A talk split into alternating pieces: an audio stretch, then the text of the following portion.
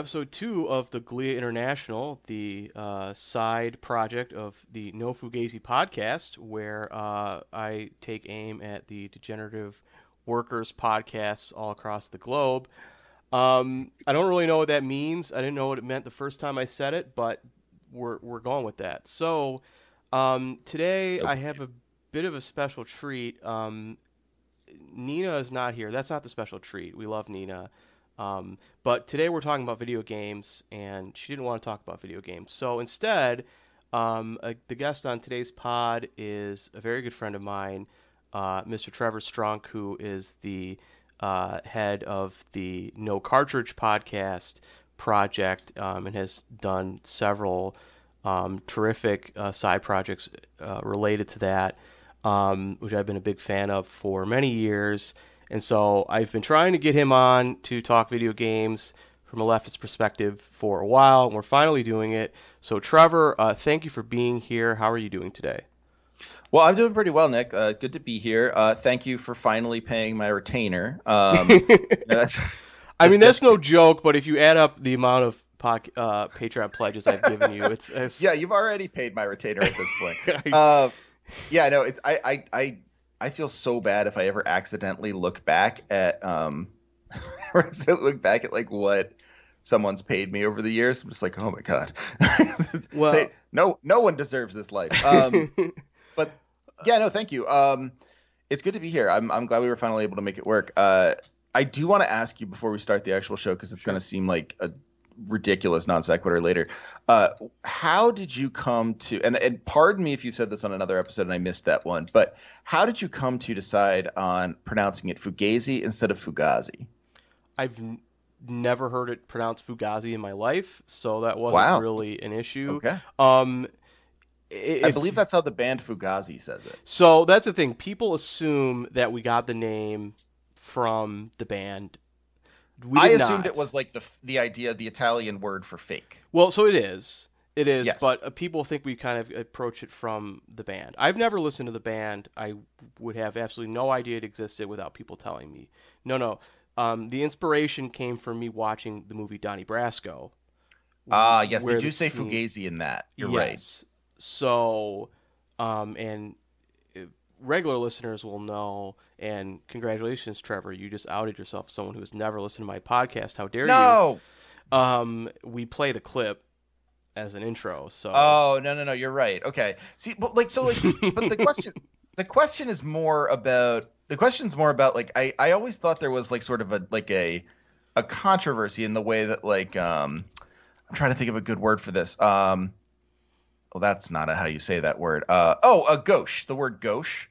Um, Yeah, or gauche, I think. or- yeah, I th- I've heard I've heard people say like yeah gauche and gauche. Yeah. um, or like um, yeah, like words that like don't actually have like an agreed upon pronunciation. I always thought Fugazi or Fugazi was one of those. I, it Um, probably now I realize is. that I'm I'm talking about the the controversy between uh, post punk fans and um, and and like made men. And honestly, right. in that framed that way, I can't blame you for picking that side. That's um, well, and and again, it would ally there. it would be very weird if we played a clip of of Johnny Depp and Al Pacino saying Fugazi, and then we started and we were like, "Welcome to No Fugazi," and it'd be like, okay, yes, what? that too. Okay.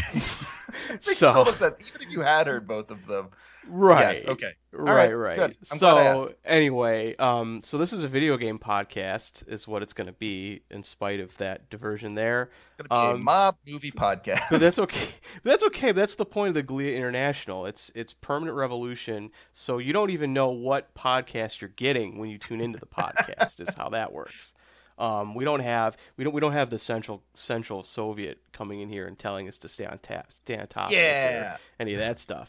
So anyway, so like I said, this is this is the video game podcast, and you're probably wondering, okay, so what about video games? Well, um, they're bad, and you should stop playing. No, I'm just kidding. What the? Uh, um, one thing that's really so the I, I've I've been a big gamer for quite a bit of time, and obviously Trevor has as well.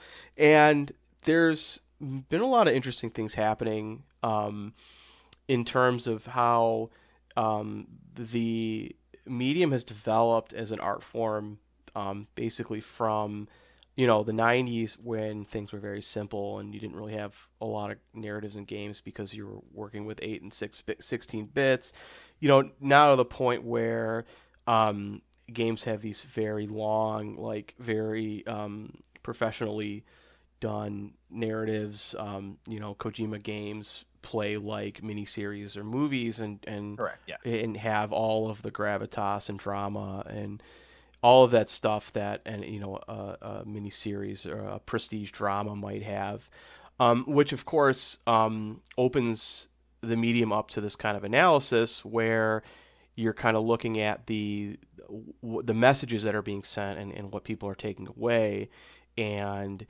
are, are in this position to analyze it in a sense of um, you know, this I mean this is the No Fugazi podcast. This is about deconstructing media narratives and manufacturing consent.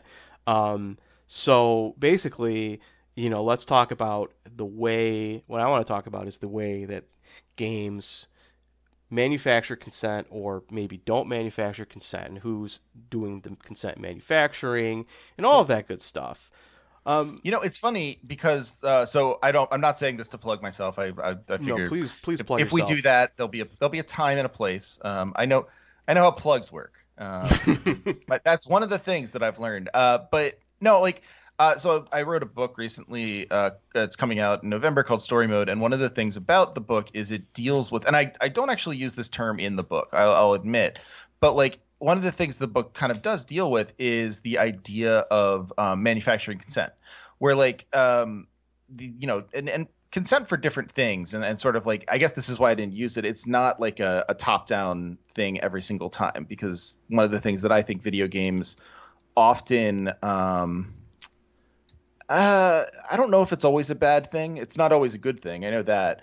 Um, but video games and video game creators will often sort of um, acquiesce, let's say, to uh, to their their audience and, and do mm-hmm. things that their audience wants because they are a, a, uh, a commercial medium and they want to sell sell copies of the game. Like that that is just kind of a reality. You know, can't can't fight City Hall on that one, um, especially with AAA games. But it's funny because like you mentioned mentioned Kojima games, like sort of my thesis on on Kojima was one of my most work, well worked out ones, which is like Kojima starts off telling a story he wants to tell and then basically hijacks that story because like no one liked his no one liked how he put his money where his mouth was in uh, Metal Gear Solid 2 and he changed to uh, Raiden instead of instead of Snake for most of that game. Right. And so like we we get a we get a total a total change in Metal Gear Solid 3 because everyone was like I didn't like this. I didn't like that I uh, I had to play this like this kind of like more you know less like traditionally macho guy who doubted himself where's where's Solid Snake like where's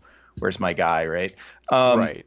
And and to me that was like a moment where you know like I don't I don't, we don't have to get into Metal Gear, but like that was a moment where uh, people said something that Kojima heard and he decided yes okay I don't need to tell the story that I was telling before. I'm going to tell this different story, and the story ended up being a, a less interesting story. Um, it's a more sort of a standard story that we hear a lot in America of like the and, in Japan, of course, too, a very sort of a history, a country with a very serious martial um, uh, history. Um, but like it's a story we hear a lot where it's like, yeah, you know, um, these uh, these these brave um, these brave people who uh, you know fight in war and and sort of like go to war for our sakes, like they they themselves are um, sort of trapped in the space of not truly being heroes. And and what can we make of them? They're such flawed individuals but like also you know heroic. And you know it's fine it's not bad but it's not interesting in a um it's not interesting in a way that shakes anyone up right right and um, i think and I, I, and I think you hit the nail on the head when you say that that storyline isn't necessarily interesting and I, I don't think it's uninteresting in the sense that like, you can't make a compelling storyline around that because you, you definitely yeah, and they're great games. Like oh, that's the other thing. Like they're fun, right? Yeah. And they're interesting to play. And I like I like I like the plots in the later Metal Gears. They're fun to. Right. You know, they're fun movies, basically. Yeah. But I've watched like I've watched war movies that kind of have that. Like I don't know if you've ever seen the movie Flags of Our Fathers. Um, I have not. By Clint Eastwood, but it's a very it's very like deconstructive war movie in the sense that it focuses on these um, people who after fighting on Iwo Jima, like were just like chewed up and spit out by the um, by the American propaganda machine um, to sell war bonds to finish off the war, and how like Sure. virtually all of them had like really shitty lives as a result. Um, and it's a and it's a very good movie. It's a very compelling movie, but it's also when you when you get to like you said in the video game context, I think it it, it trods on well worn ground. Um, Mhm. You know, as far as Kojima goes, I think by far the m- most interesting game he's done is Death Stranding, um, which plays on themes that are just so totally different and go in a completely different direction.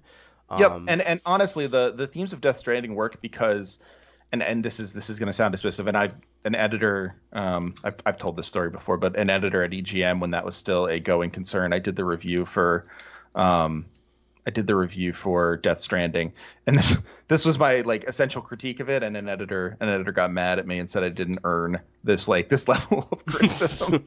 I, I they ended up keeping it in. Like the other editor overruled him, so like that's fine.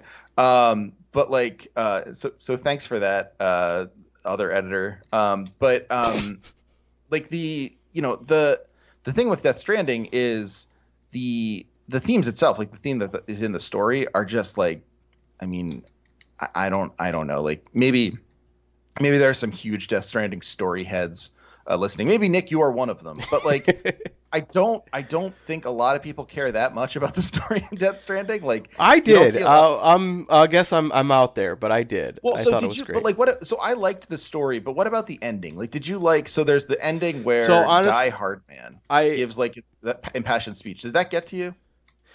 I think I think so, but only because I was so along for the ride, and I think this is Sure. this is gonna um, transition well to our next topic. Um, but I think because the because the world was done so well, and you get so hooked in what happens to Cliff Unger and um, and the characters who are stuck in this world, like Yeah. and and all of your companions of sorts.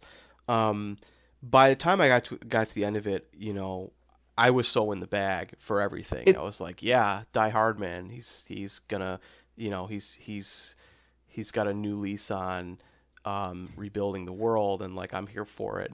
If I'm looking yeah, I guess back, I, like, I see what you're saying. like, Yeah, I, I mean, probably would if I were to play it again, I would probably reassess it differently. But I, I Well, and it's it's the benefit of of doing this like within like within the context of like looking at it after the fact and being like that didn't affect me that much but then like when you're in the middle of the game i mean this is this is true of a lot of media and and a lot of media that manufacturers consent in the way that uh is is it is well this is this is gonna out me but is it chomsky who does manufacturing consent or is that well, it's, mcluhan it's Chomsky Or and Prime? Parenti.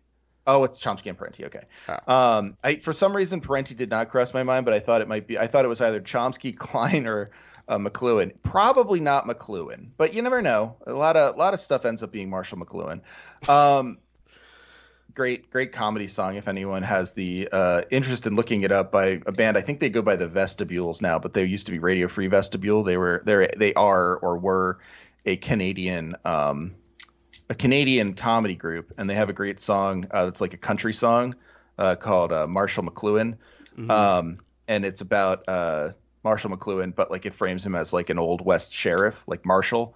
Uh, and so like you know like an old man like a, you know a man comes into town and says Marshall I disagree with your idea that like you know nominative determinism determines a sense of like you know this goes through a whole thing and, and Marshall shot him uh, th- very good song. You should definitely look it up. But the yeah, I think like you know the the end of the end of Death Stranding is to me like the the limitation of it, which is that like the end just basically ends up being like yeah okay like we'll definitely rebuild the liberal ideal this time around. Like, Right. don't you worry.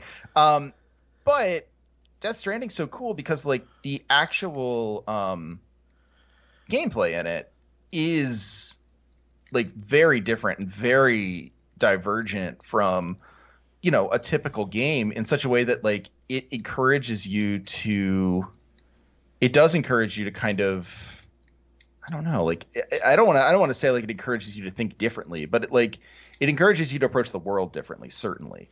Um and so as a result I think like it's almost impossible to suggest that it doesn't do something kind of like different and interesting um, because like the idea of just like delivering mail the whole game is so Well, uh, what I like, what I really utterly like weird Right. What I like about it is it it it it's it goes in a completely different direction that most games will go because you're not you're not a soldier, you're not a cop, um, Mhm. you're not anything. You're a delivery driver, and I mean, what I mean, what uh, you got to go back to like Paperboy on NES to go to a game where the central the central gaming hook is delivering things, but it- certainly certainly a, a mainstream game yes. It does it does it in a way that kind of forces you to to reassess kind of like your conception of like what a world is and like what it means to um totally. to have a society and what things you need. And so you That's know the I would have if pretty much.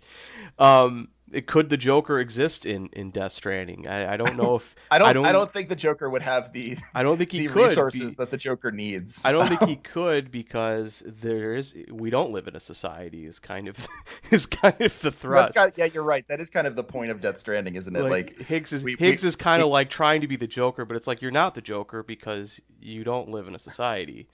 yeah, Higgs, I'm sorry. Ev- you just wanted a pizza. Like basically, I will say so. So that's something actually that I can say very nice about Death Stranding, and I think it's I think it's wonderful. Like I think the I think that the extra Higgs content. Did you you you Yeah. did you play like and get to like the Oh, extra yeah. stuff at the end with Yep. Higgs? yep.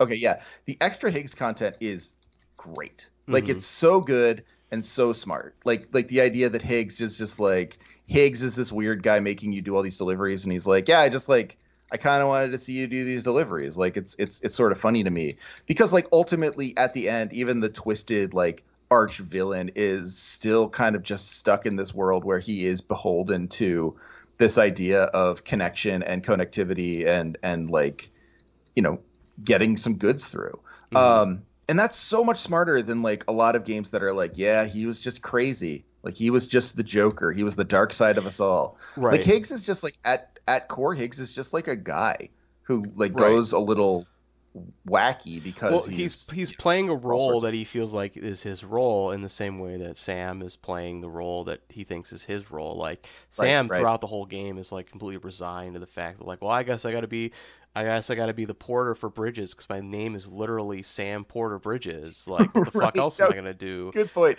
yeah You it know, is it is like Kojima kind of everyone, everyone has these names. Every everyone has these has these uh, names that are so on the nose. You know, it's like, uh, hi, my name is Fragile. I, uh, I my thing is that I had to stand in the rain and it it it ruined my skin, so I'm fragile. Like, yeah. I'm kind of fragile if yeah the thing is like i'm not sturdy um, Yeah, But- no, it's true. And like and like Kojima Kojima more than in any game is willing to make fun of himself with that stuff where it's like Sam Porter Bridges and people are just like people will literally be like, Is your name really Sam Bridges? Like what? and you're you're like, porter, "Yeah." and your middle name is. Porter. But yeah, I think like I think I think ultimately that game is oh good. That's uh, by the way. I uh, just like to announce I'm changing my name to Nick Lawyer Podcaster. So, Wow. so You're just you're, you're Nick Justice Man. Ju- just, Justice Man connection. that's, that's right. So Um, but yeah, no, I was like, I think, I think the last thing I'll say, and, and to bridge to our main topic, uh, or to help you bridge, because I know what the main topic is, even if the audience doesn't. right. Um, that's my, that's like, that's like being in the video game. Uh, Right. no, I think like the thing, the thing to note, like about Death Stranding and why it's interesting is because it doesn't rely on us. Uh, you said this uh, earlier, but I just like, I feel it's worth repeating. Like, it doesn't rely on a super basic idea of like what counts as a protagonist. So as a result, you get like this kind of off-kilter protagonist in an off-kilter game. Like it, the the the function of the game, like the way you play it, is kind of weird. Um, it's not combat exists, but it's certainly not privileged. Not only is um, it privilege, it game punishes you for doing anything. Like if you kill, if you kill someone in, Death Stranding, you have to incinerate their body immediately, or uh, basically a cataclysmic explosion will tear apart the environment. Right, Um, and it's not punish. It's not punishment from a moral sense. It's not like, oh, you can't do that because it's wrong. It's like you can't do that because you'll die. Right, that's just what happens when dead bodies don't get incinerated. So like Right. it's not that yeah, you're not they're not judging you for if you want if you're willing to take the time to incinerate bodies and fucking go for it. There's Yeah, incinerators with to do it. Kill whoever you want. But uh, but it's just it's just that's what's going to happen. So Right. and I think what and and this is the transition from what we're going to talk later is Death Stranding what I think is. So, ma- master podcasters at work here. folks. Exactly. Good, love these transitions here. Um, it, Death Stranding, more than any other game, is a role playing game where the game happens around you, where the protagonist is not really the protagonist of the reality. Of the most of the doing in that game is done by everybody else, and Sam really is just a guy who is delivering packages and things happen Yeah, around him. And. And he and he does an important function and, and, and, he has he's you know the best porter so what he's doing has to be done by him and there's a boss battle at the end which is I mean it's super like the actual fight with Higgs I feel like is entirely superfluous and it's just Oh there sure. because no one remembers game- that. I mean, honestly, like I would say that and the um, like it's a little rude to say so because I mean it's not it's not fair because like the acting I think is pretty good. I think the guy who played I think most of the acting in the game is decent.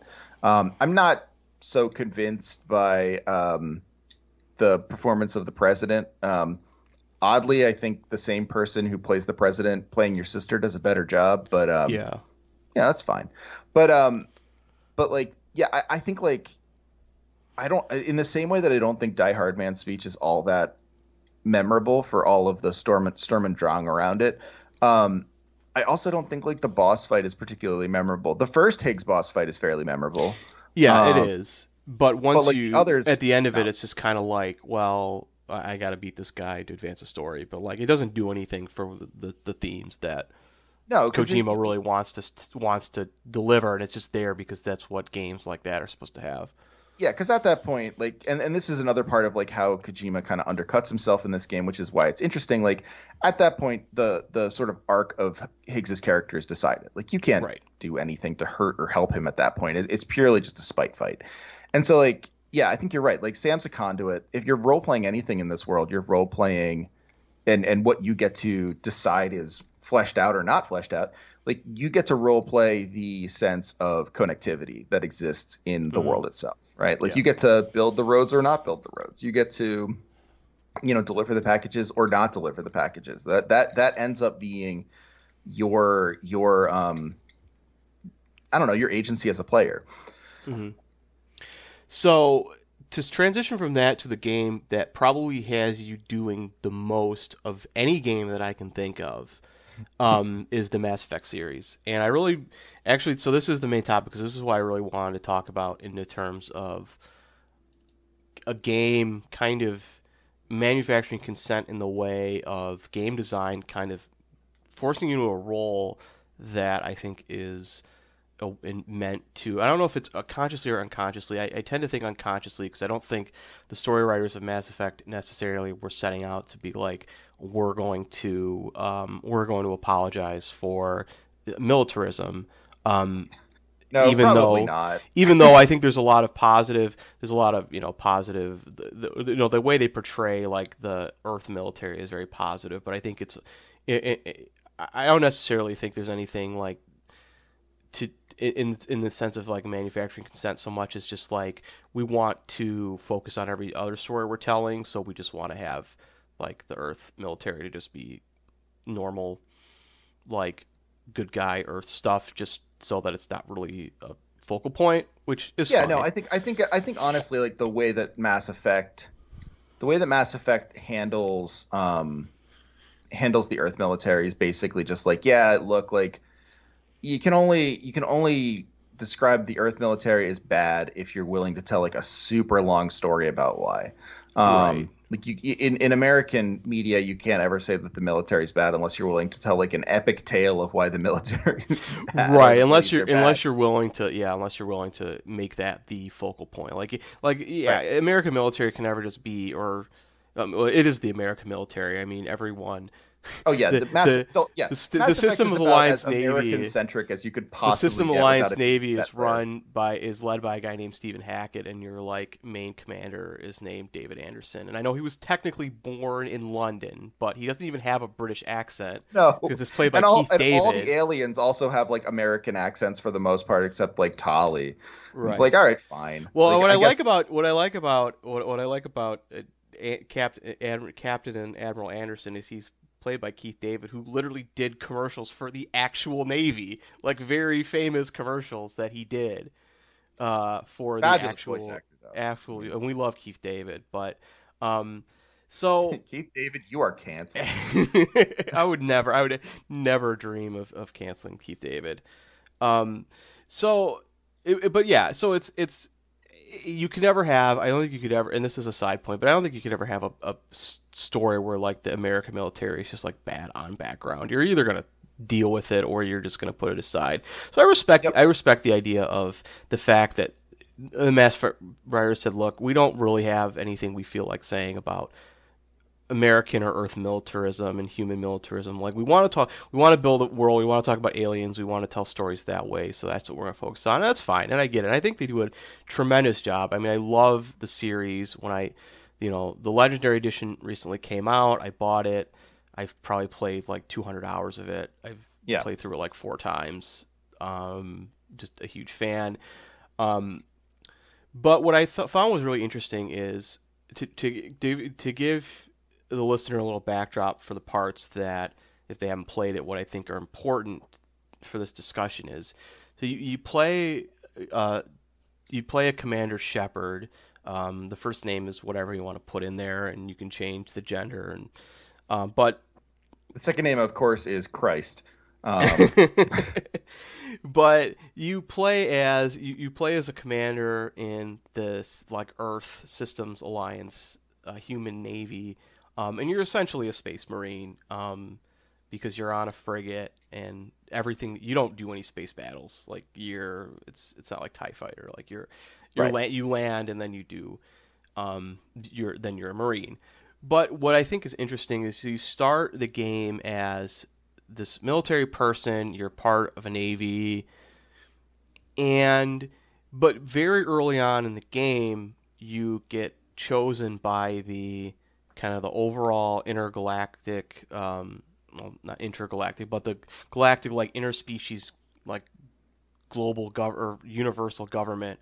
Um, this council of races, none of which which at the start of the game are not even human. It's all different aliens, and they pick you for what they call a Spectre, which um, essentially is a super cop of the galaxy. Like you're you're not military at that point. Um, the Spectres typically are military figures, but they're not like they're people that get plucked out of a military to be like, okay, now you're gonna serve as essentially a cop and a spy and a commando all at once. But the central role is law enforcement. Like that's that's you're meant to literally be a super cop. Like that's there's no other right. there's there's no other because you're essentially saying it's it's essentially this council saying every once in a while we need things done to keep things the way we want and we can't rely on military or law enforcement structures so we need to have this extra guy who answers only to us that carries out our will um, and the game presents it in a way that you're a super cop because the other way to present that would be to just have you doing like would be Hitman basically, right? Like Yeah, the only other way to yeah, tell that doing- story if you're not doing, extrajudicial uh, assassinations. if you're not doing cop stuff, you would only be doing assassinations. And the game actually does give you the opportunity to assassinate a couple people, but it's Sure. but you're it's mostly cop stuff. And what I found really interesting is this is an RPG and it's a BioWare RPG. So it has the classic like branching storylines where you and the, the whole central, you know, selling point of the game is you get to tell a story. You have a, a, a- they don't they don't say it's good or bad, but they say it's Paragon versus Renegade. It's like the choices that you can make it's good um, and bad. in the game, but it is good and bad, and it- they, they it gets a little bit more nuance in the second and third um, games, but in the first game, it's very much like if you're doing Paragon, you're doing the good guy thing, And if you're doing Renegade, you're doing the bad guy thing. And a lot of the Renegade stuff is very much just like act like a total asshole, piece of shit, like unnecessarily kill somebody, just like blatantly steal from somebody. And then that's that's kind of how they developed the game. And so but you still have that choice. But with the legendary edition because it's always online, you know, EA is data mining it, so it's tracking like what everybody's doing in the game and figuring out kind of like what what pivotal choices people are making.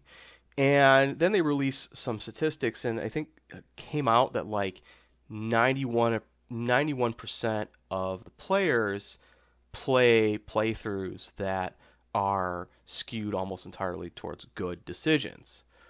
And what's interesting about this to me is that even though in a lot of cases there will be a situation where you look at the situation like, okay, well, clearly doing the good thing makes more sense because the way they wrote the bad, the renegade option is just dumb and no one would ever do this. But especially if you go through the, the series where it starts to subvert this a little bit, it, the game doesn't really tell you that you're supposed to be like like it doesn't really tell you that you're supposed to pick one or the other insofar as you generally get rewarded for being consistent. So mm-hmm. like if you get to the second or third game, you could be fine picking only like renegade choices and we were, we were talking about in the pre-show some early earlier it used to be a situation where if you in, in kind of the more rudimentary approach to this, if you did the bad things, you didn't get as many rewards as the good things. But in, in Mass Effect, you get the same rewards. Like you're gonna level up. right. You're gonna level up. You're gonna get power. You're gonna get more crew members. You're gonna like like nothing about being renegade prevents you from getting the most out of the game. And yet, like we're all picking the good cop role. And the things that we're doing in the game, despite being military, are almost all cop shit to do. Like all the quests, except for some of like the like when you're fighting like the big bad and all that stuff, or like you're dealing with these reapers. But like every all of like the filler content and the path to get there is all cop shit. Like you're you're all the side quests are like we're having uh you know there's a dispute and you have to resolve it there are side quests where you literally help a cop do something cop like. I mean, there's there's one where you actually like bring a guy in for questioning and literally do good cop bad cop with one of your squad mates. Um, good old Garrus. no, it's not Garrus. That's Thane. It's Thane's loyalty. Oh, it's mission. Thane. Oh, yeah, you're right. Okay. I mean, there's also you do the same thing with Garrus too, but it's it's that's the point. It's like you have literal cops on your team and you're doing cop shit, but it's all like the whole game is a is a is like a cop fantasy simulator. And right. we're all playing it and we're all going ape shit and we all want to be the good cop. And what so what I want to know is like what I think is interesting to me is this is kind of what all RPGs are like. If you think about like the way side quests are are structured in like pretty much all RPGs, that's like how we give you something to do is get kittens out of the trees or help someone find something or solve a crime or fight this bad guy. Like so why is it that like when we're trying to in RPGs specifically because I think in shooters it's a little easier to, you're more of a soldier um, you know, if you play like Wolfenstein, if like the new Wolfenstein games, BJ's not doing cop shit. Like, you know, not particularly. He's no, he's just more people. just killing people. He's, there aren't you don't really do any investigation or whatever. But like in RPGs in particular, like, why is it that we can only tell these stories by having you do things that are associated with cop things? I'm gonna give you a couple possibilities. Like, is it like, is it the game? Are like, have we just internalized as society like cops do the things that need to be done, and so if you want to do things positively in your community, the only way to do that is to be a cop. Have we done that because we've basically, at least in America, like we've eliminated every other social service and made cops do everything, so that's kind of the only thing you can do, or is it just like are we just like so conditioned to be like, well, the only way to make someone be a protagonist is to allow them to use force and give them authority, and the people in real life who have force, the ability to use force and have authority are cops. Mm-hmm. So let's break this down a little bit. Like, what do you think? Why do you think like RPGs are cop simulators in this way, and why do we want to always be the good cop? Well, so I, I, think it's I think it's interesting, like all the things you said. Like the the one thing I'd say, just off the top of my head, is that you know we definitely want to perform well, right? Like, and, and at mm-hmm. any given point in any sort of like um, I don't know, in any social situation, if you're told, hey, like I want you to do X, and and you're you know you're not being um, coerced or anything. It's not someone like you know holding you at gunpoint or whatever. Like right. typically you're you're you're looking at these people and you're saying like, okay, I want this person to think I did a good job. You know, like and and and no judgment on that, whatever. Like you know, it's it's perfectly natural to sort of see this and be like, man, I just like I so want to do a good job for these people. Um, and I think when the game tells you like you're going to be a spectre and what you need to do to be a spectre is like be just and good and like and and noble. You think like well i gotta just be a good spectre or else i failed the game right? Like i failed right. what the game is asking me to do. Um, and so i think part of that is just like the fact that we don't we don't have any sort of sense of policing as you know at its core or like like foundationally uh complex and and and problematic and like you know kind of kind of messy um we do kind of understand that policing there could be bad cops and good cops. Like i think everyone you know well uh, the the the i don't know if everyone would say there could be good cops or everyone could say there could be bad cops but like the typical approach, right? Like the sort of like median approach is, oh yeah, like the the main thing is there are good cops and there are bad cops, and they both exist, and and so you want to be a good cop, right? Like you want to be like I'm going to be the best cop I can be. Um, right. Um, I think that's I think that's a big part of it. Um, but I, I don't think it's everything, right? Like because so I was talking about this in the pre-show too, but like um, uh, friend of he could be a friend of your show too. He's a, he's a friendly guy. Uh, Josh Sawyer, uh, friend of No Cartridge, and now friend of uh, uh, No Fugazi's uh, bonus episodes. Yeah. Um, uh, Josh Sawyer uh, wrote, um, uh, well, co-wrote with others, uh, Fallout New Vegas, and Fallout New Vegas is fascinating because it has a um, a, a totally unlikable uh, evil path, right? Like just like right. Uh, you know, if you're going to Caesar, like if you're doing Caesar, right? Like I, I'm looking at, so I opened up a completion guide uh, on, I mean, it's it's just trueachievements.com. So please, you know, take this with a grain of salt.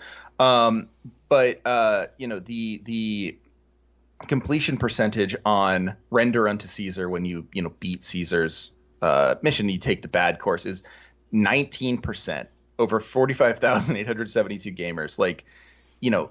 Mm-hmm as opposed to like you know the others that are the other endings are like complete like quite a bit hot, quite a bit higher.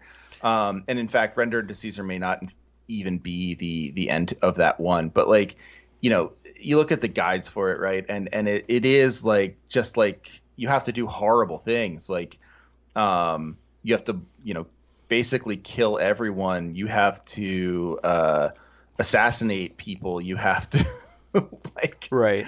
you know just do terrible things to people all the time to just like help a horrible person have um success. And like the that is not something that we are conditioned to do as as people who play video games even in a game like fallout or a, a franchise like fallout especially fallout new vegas that suggests like hey yeah there's no good there's no good way to do um uh, morality here, it's always going to be flawed. Um, you could say like, yeah, okay, like morality's flawed, but you're still going to try to do the best possible thing. It's right. like the people who try to find like communism in, in, in Fallout New Vegas, and it's like it's not there. none of this is gonna. You're not gonna like. You're not gonna be able to be the good guy here. You can't like come up with a version of this world that works. How dare you? How how dare you come on a Trotskyite podcast and say that there's a place where communism is not there? oh, I'm sorry, I forgot. Oh God, I mean it's not there intentionally. I know. Um, but you can make it if you try. Um, I I'm just assuming what Trotskyism at this is we at this we point. have what we're going to do is we're going to we're going to start revolution in Fallout New Vegas. Yeah. We're gonna we're gonna go to Fallout New Permanent- Vegas and we're gonna Permanent Fallout New Vegas revolution. we're gonna we're gonna we're gonna spread the seeds of of the dictatorship of the proletariat. Well, no, and I think that's a very good. I, I think that's an interesting way to approach it because what I, I the reason why I think Mass Effect is a great kind of way to analyze this, not only because unlike Fallout New Vegas, I've actually played it, um, and I played it a lot. It's the, the, a lot of the renegade options are not like fundamentally like uncomfortable. And uh, I'll, I'll I'll talk about a game where I have played where it is like that. Uh, the first Knights of the Old Republic, um, a lot of like the Sith path of those quests. At, at some point, you're just like like murdering your own like teammates, and obviously that makes you very uncomfortable. But there's there's none of that in Mass Effect. Like even in even in the Renegade Pass where you are maybe killing somebody unnecessarily or kind of creating more carnage than you might otherwise, like there generally is like a justifiable reason to do it. Yeah, and to the even if point you don't where- think it's justifiable, typically your your colleagues will be like, "Don't worry, it's okay." like I, I It's like I understood why you had to do that, or like I can see that side. The game does kind of a pretty good job of, and I think this was certainly by design to not do that level of storyline where the the good path is very comfortable and it feels good, whereas the renegade path makes you feel like a shitty person. Because I because I've gone when I when I did so the, the kind of the way you know us Mass Effect heads we have like our canon storyline right. You play that first time and every choice you make is the choice you would you personally would make in that situation Yep. and you like to see how it comes out and then you play it again to do to see the other branches. So when I started this when I got the legendary edition and I did that again for the first time, um, I played as a renegade.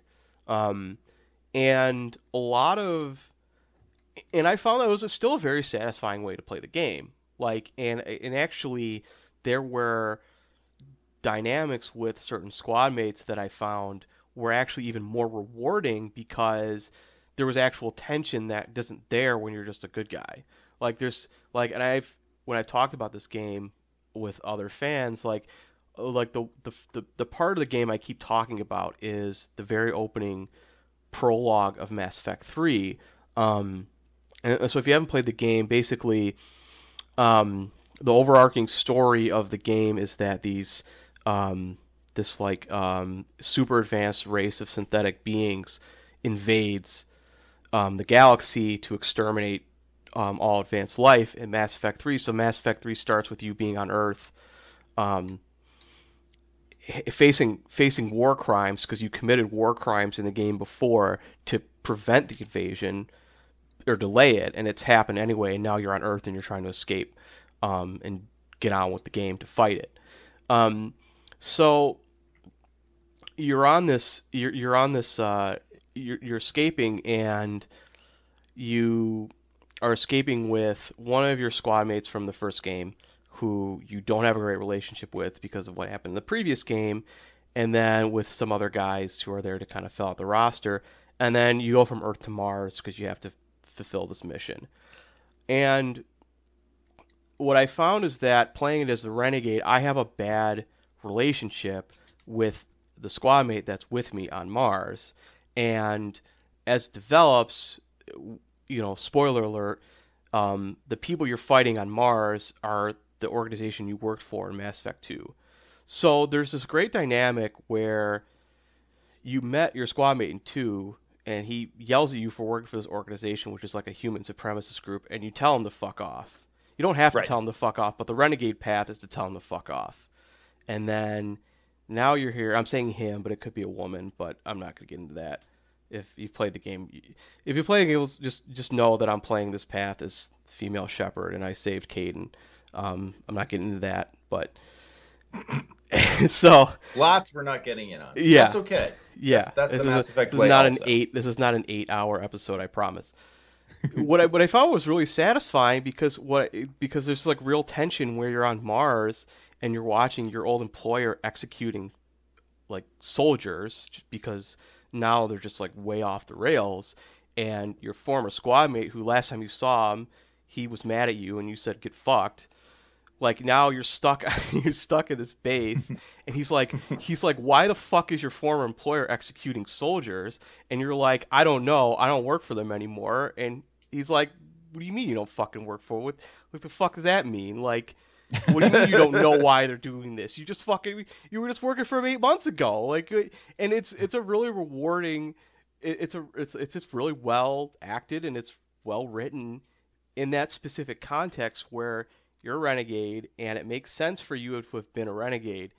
And but this is just part of the game no one ever sees unless Right, they're going they out of their way to see it. Because if you're being nice, like I played I played that part again as male Shepard with Ashley, who I'm in a relationship with, so I was nice to her, and she's like, and, and that scene plays out totally differently because she's like, "Are these your guys?" And you're like, "Oh, come on, you know I love you," and she's like, "Ah, you're right." Like, and it's like, it's kind of like, and you know, and I'm not saying that part is written poorly, but it, it doesn't pay off because no, once you've done it that way, there's not. It's just not designed to pay off that way because the tension isn't there. But why do we? Why does no one want to do that? Like, look, Kaidan as a character is annoying. I should want to tell him to fuck off, but nobody does. Right. And you know I so this is also something that we were talking about before and I think it I think it's true that like one of the things we've been conditioned to particularly in RPGs is to expect that actions like that represent like opportunities lost. Like it- like literally they they represent a way that we have screwed up. If we if we aren't nice to someone or we don't do something, we have decided to um, lose a part of the game that will probably be closed foreclosed to us forever. And it's why people like, you know, I, I remember talking to uh, way way way back when Persona 5 just came out. I talked to Chris Person um, on on on of I don't know where he was working then, probably when he was still working at Kotaku. Um, and he was like, "Yeah, just like I played this game and I I like I had I I never do this, but I just like you know what? I'm opening the strategy guide because I don't have 90 hours to play through the game the one way and then 90 hours to play through the game when I actually get like the content that I need, right? And so like I that's that's the fear. The fear is that like okay, like if I'm not nice to Kaidan here, Kaidan's not going to help me out on a later mission, which is going to mean that I'm not going to get a ranking, which means I might, I might not get like you know this particular character or this particular like skin or this particular thing, right? Like so it almost never by acting mean do we by acting nice do we miss out on anything content wise that was like is blocked off from being mean other than the mean person storyline right? Right. like and that that's something that people don't seem to be super interested in so i think like one element is you know the the incentive of just like acting how you would to someone like Kaidan who everyone hates is like you know like why just like you can you can do that now why won't you do it it's like well the game doesn't want me to and again Right. it goes back to that thing of like i just want it to say i did a good job Right, and what's what's funny is Mass Effect does a pretty clear job, especially by the time you get to two and three.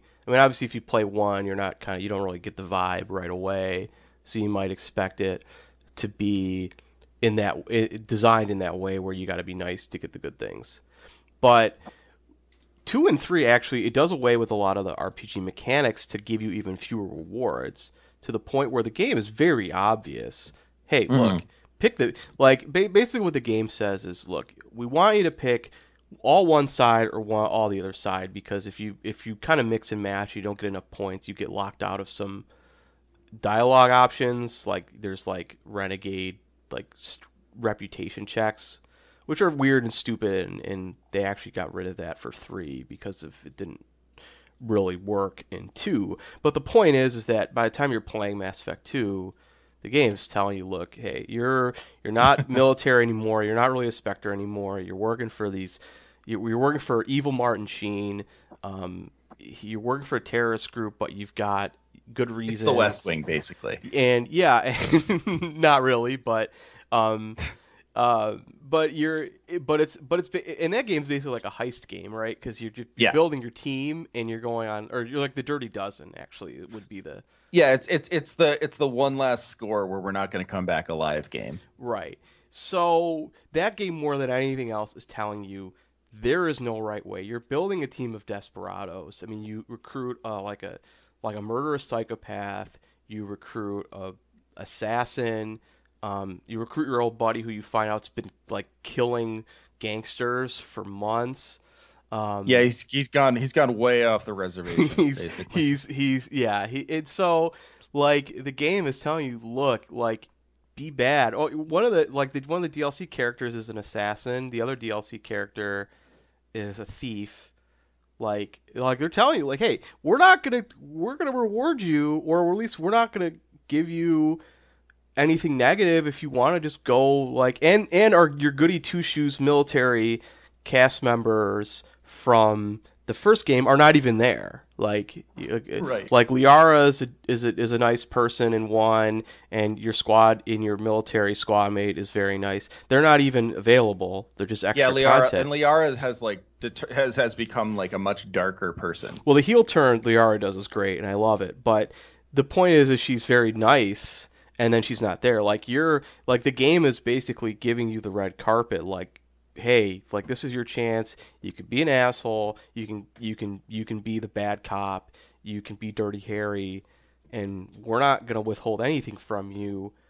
And people don't do it. And and now Right. some of that might be because, well, I want to carry over the nice guy from game one, but you could very easily start game two and it's going to ask you, well, what did you do in game one? So if you don't want to do that, because I'll admit in game one it's not quite as satisfying, but you could just go in and say, well, I'm going to start from game two, and then ask you, oh, what choices would you have made? You could go and pick the bad choices or the not Correct, the bad, yeah. but the renegade choices. Nobody ever does that, and it, and it's just I think it's very weird that even in the situation where the game is telling you you're not a cop anymore, you're not a soldier anymore, you're you're just you're just there living on you're an outlaw and you still want to be the good guy.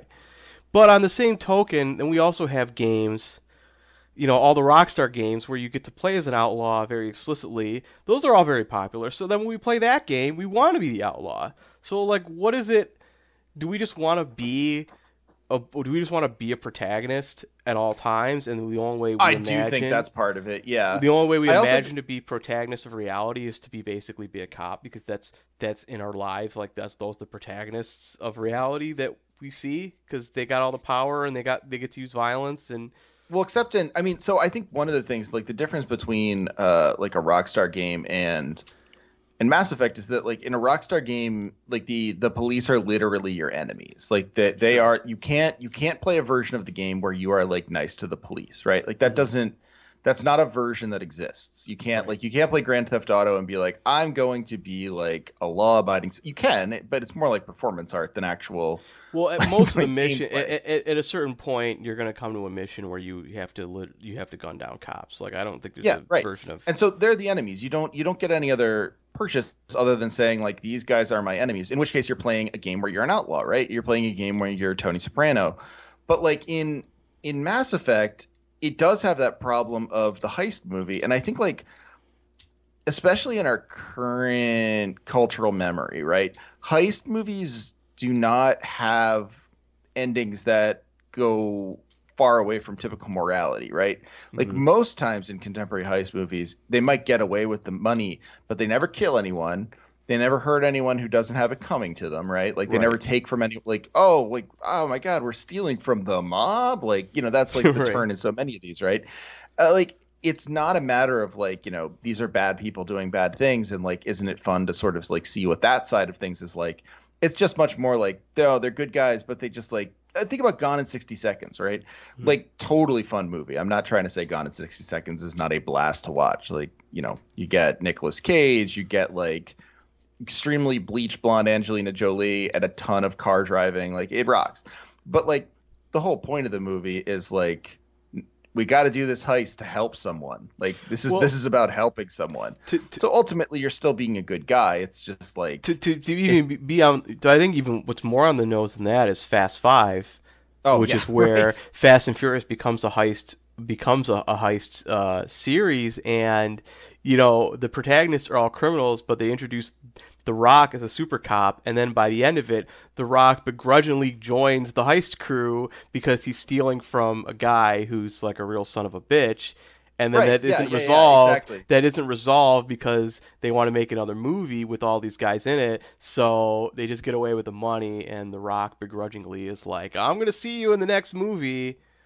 Right, right. You know? Yeah, and you know, it it, rem- it like I think a lot of contemporary movies are like this, and like I don't want to be the kind of guy who's like, and that's why no one should watch action movies because I think most people. Well, we've already done is- we've already done that episode just for the Oh, record. okay, 'cause good. We've, we've just Great. deconstructed how like Marvel is like prop is is DoD propaganda and all that shit. So we yeah we've Oh, we've been yeah. over that.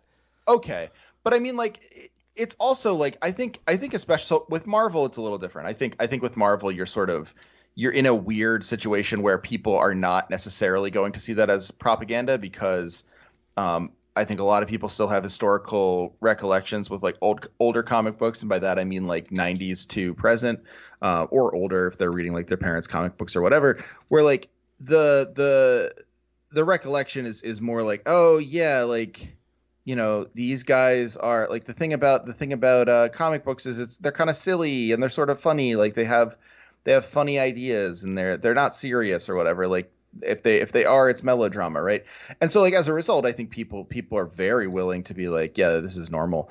But i also think like typically if you if you like watch i'm thinking here of um con air right? Mhm. um like the the the the like con air is so funny because like it's It's such It's- a nonsensical. I love it, but it's oh it's great and everyone sense. everyone loves con air but like Nicolas Cage is like on a plane full of mass murderers because he beat up a guy because he was like going to assault his They go girlfriend. they go uh, so far out of the way to find like an imagined crime that would like put him in that position, but make him as nice of a guy as possible. yeah, like no point- one ever. To, Yeah, to no one's like to Oh, the point where like that doesn't even make sense because like and I, have to bring this up because you brought up Con Air like the, the Oh, yeah. central premise of getting him in the federal prison is so stupid in the first place because first of all he commits a crime that is not a federal crime like him being in the like he does manslaughter like that being in the federal system makes zero sense whatsoever and also like lawyers that got him there, those prosecutors. but like why did they don't even have jurisdiction he just like there's no federal jurisdiction too dangerous. His hands are registered lethal weapons. like this no like they like and then he gets like a public defender who is like who is like this would look bad in front of a jury and it's like what the fuck are you talking about? Like why? It would look why really good in front of a why on what jury is gonna be like i'm mad at this former tr- i'm mad that this troop beat up a drunk guy harassing his girlfriend and the drunk guy ended up dying and like i don't want to take that to trial because the jury and the judge is going to be mad at you it's like look like in what Let's universe take this to trial. We will definitely win. like what universe if i was representing that guy i first of all I, I would i would be yelling at the pros i would be yelling at the us attorney for even filing this well first of all i'm filing the motion to dismiss for lack of jurisdiction first of all and then when i get to state court i'm yelling at the state prosecutor for even filing this and i'm absolutely going to a jury and i'm winning but anyway that's Oh, yeah, not easily. that's not why you that's not why you're listening It's oh, you, you think it's not why I brought it up? No, uh, no, I, I, I brought it up, yeah, because like it, it is, it's ridiculous because of course, like the, the, the point of Con Air is you have to, you have to believe that that Nicolas Cage's character is like a genuinely good person. Because if you don't, Dude, then dude, you love that line where he's gonna sa- when he he decides that he's gonna save his his diabetic buddy. He's like, "I'm gonna show you that God does exist." Like, yes, yes, I love it, I love it. What the fuck? but like that's that's the thing though right like it's not you can't you can't do you can't do that version you can't do a version of con air without Nicolas Cage being a genuinely good guy right? Right. and it's the same way in like almost all heist movies like you're not going to do a you're not going to do Ocean's 11 without like you know people being like typically like really like cool guys like we like George Clooney in this movie. He's so cool. Well, like he's he's a fun and I've dude. watched like, like, I've I've watched heist movies where the guy doing the heist doesn't have any good reason other than they just want to like make money. Like I don't know if you've Yeah. ever seen the movie Den of Thieves. I have not, but I do know the movie. So the the the, the people doing the heist are not good people, and also Gerard Butler, the cop, is not a good person, and that's the whole thing. Um, and and so like, so like the the game the the, the movie kind of develops drama in the sense of like, um, here's you know here's a, a, a down on this luck cop, but his life sucks, but he's really good at being a cop.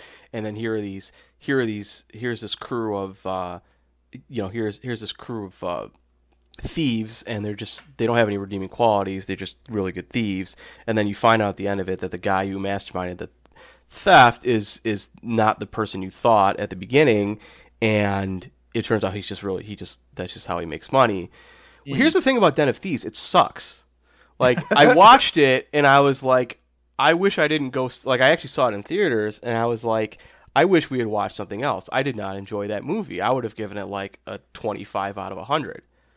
Yeah. Like it, it genuinely was like and and the reason why I thought it sucked is because every character was unlikable and I didn't Right. want any of them to succeed. Like I didn't want like I wanted Gerard Butler to get fired because he was Oh, an sure. asshole and I wanted I didn't want anyone any of the thieves to make any money.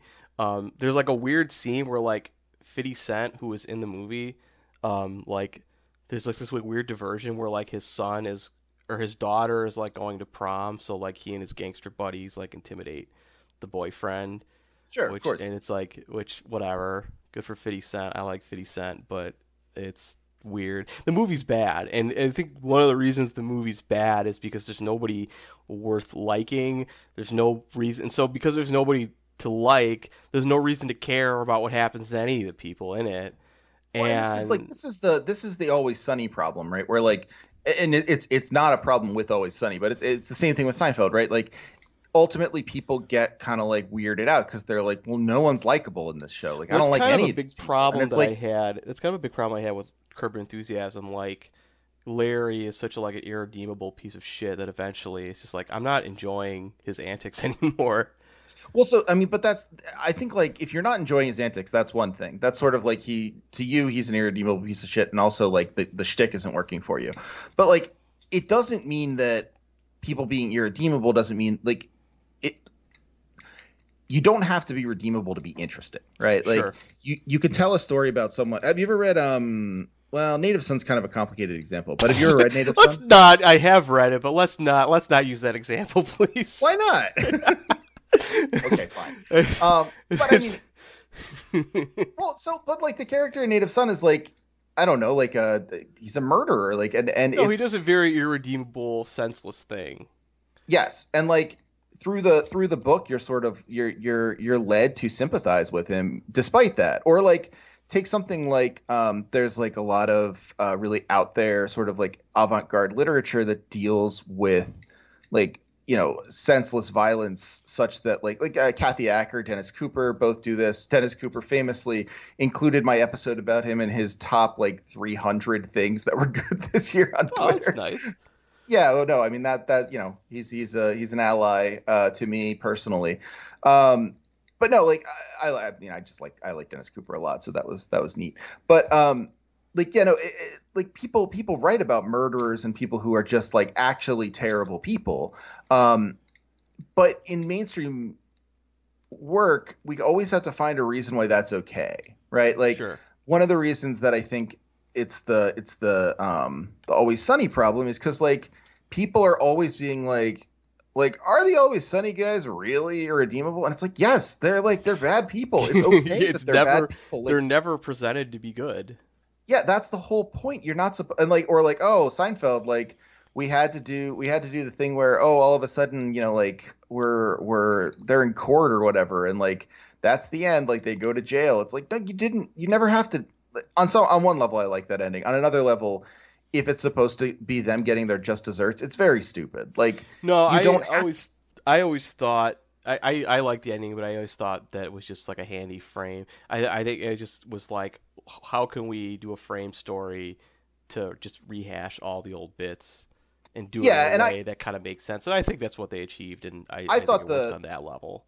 Yeah, I mean, I think the ending is the the the the ending, insofar as it's brilliant, is great because it um it it has that last scene in the jail where they're just like they just instantly go back to doing their old like No, it's like routine, th- like, like, even though cell. they're even though they're convicted, like like it's clear that what they're being convicted of is a misdemeanor, and they're just being taken to like a holding cell. It's- Yeah. they like don't get sent. They don't get sent to Attica or Rikers, right? Yeah. Like they're just And a they- and holding. they they're just like, like, a holding cell is- upstate, and it's just like, Right. oh, now you can make the king of calls. Right. Yeah, right. right and it's it's just so like it's just so like uh yeah it's just so like them being like complete you know narcissists in a in a jail cell with together instead of in the world but like you know it's i think the the point i'm trying to make is like we we have these games about irredeemable monsters but like they're only playable if you then say like and in this game the cops are your enemy. Like you're the bad guy. Instead of being like no this game's just about being irredeemable or like it's okay like so this is something i brought up and i, I really think it's true that like one of the, the one of the things that that really fights the the sense of like complex storytelling in games is the idea that you need branching narratives right? Like i don't dislike games with branching narratives. I think they can be really fun but choices in games are almost always going to be you're going to make the one that makes you feel good about yourself right you're going to make Right. the one that makes you think like i'm a good person like i you know one of the it's one of the things i have my critiques of of the game but like it's one of the things i think um spec ops the line does really really well which is that like like the one loading screen it says it just says you are a good person like it's just Right. like it's very much like oh right. okay, or I and then at the at the and later in the game that changes to do you still feel like a hero or do you still feel like a good person? Yes, exactly, exactly. Yeah, and like it it it kind of messes with you that way because it knows like and it's not it's like look, this is not a this is not a whoa, how did they know that about me kind of thing. Like right. the game the game knows because it's made by people who've made games before that players want to feel like a good person when they're making choices. And like this is like this is just what Fable is, right? Like either you want to feel mm-hmm. like a good person or if you're feeling like epic and crazy, you can feel like a bad person. like so right. you know like that's that's essentially what what the the the point of these games is and as long as it's you trying to be a good person it it like it's ultimately like gonna be okay um we're gonna we're just gonna do the nice things. We're gonna try and be the good right. cop. We're and gonna then, try and, and then like, how are you like okay the game is going to have you be a nice person. All right well how are you going to be the nice person? Well you're going to do nice cop things. You're going to help people. Right, yes. you're to like you're- what we yeah, want cops to be. We want them to go uh, we want them to help people we want them to do favors for people we want them to protect and serve uh, you know that's good we, we we wish cops were like that like even um, unless you're like a really hardcore like police al- abolitionist like even I think pretty much everyone who's like defund the police is like, well, we want them to be police. We want them to go back to only doing the things we want police to do. Like we don't want them to be doing all this other stuff because that's what makes them bad. And you know, and obviously I'm not trying to unpack that whole can of worms, but it's but yes like you are but- let's do it well, I want to. I mean, I want to do that later, but in, in a different episode probably. oh god yeah okay different episode that sounds like a good idea but but the but the idea is like this is it's like that's kind of where our imagination is in games where it's like unless you're really out there unless you're willing to be Kojima and say your my idea of making the protagonist is you're going to be a porter and you're going to deliver packages and that's all you're ever going to do and the times where you shoot people are only in these like very like uh, either the dream sequences with Mads Mikkelsen or the like very bombastic like Higgs fights where you're fighting these like weird like tar whale things, Right, right? right. Like it's so it's so like you're not. It's a cop. It's cinematic, Cops, it's- cops yeah, are not, not- cops are not out in, in in my street shooting at a large tar whale. and you know what my version of police abolition says they should be out there shooting the tar I whales wish they would. I wish someone would do it because I'm stop leaving sick- tar whales up to I'm community policing Sick of them disrupting my commute when I have to drive on the freeway and there's a big black squid. the- oh i'm sick of this tar whale It's um but yeah no I, I like it it is it is a matter of like you know i think i think you're, you're you're touching on a couple of really interesting things here and one of them is that like it's not a matter of like just that games want you to be the cop. It's also that like being the cop is like a useful storytelling device, right? Yeah. Like it it is a useful frame to say like, okay, you are a cop, which is like not new. Like that's that is a useful frame and has been a useful frame since Sherlock Holmes, since you know before. I mean, like you can look old like you know British literature from from the Restoration, and it's always like a mystery that a detective is trying to unsolve, or like you could look at Hamlet and sort of argue that Hamlet is an ur detective. It's like who killed my mom? Sure. Who killed my dad? I'm gonna find out. Like you know, detective work is interesting as a frame because it suggests okay, there's a mystery, there's a culprit, and there's a crime, and you kind of get to guess and figure out who's who, right? That is compelling. That's like always been compelling. It's like it is it is something that people love to do. Um, the problem is like when games want to be serious and want to be like okay, like we're telling a real story, but they want that genre hitch. Like you get you get kind of the um oh now I'm only remembering the the the French name of it, but that Quantic Dream game that they became famous for. Um, oh, Indigo Prophecy was the one in was how, what it was called in America. Like you just get this thing where it's like okay, you're a cop and you're uncovering a mystery. But like actually, it's just like you gotta find the bad guys. Like it's not. There's nothing complex about it because ultimately the game goes back to being a simplistic sort of like emotion simulator because it's worried that the players won't follow it otherwise. Mm-hmm. Not that Quantic Dream that's that's not why Quantic Dream failed. Quantic Dream sucks.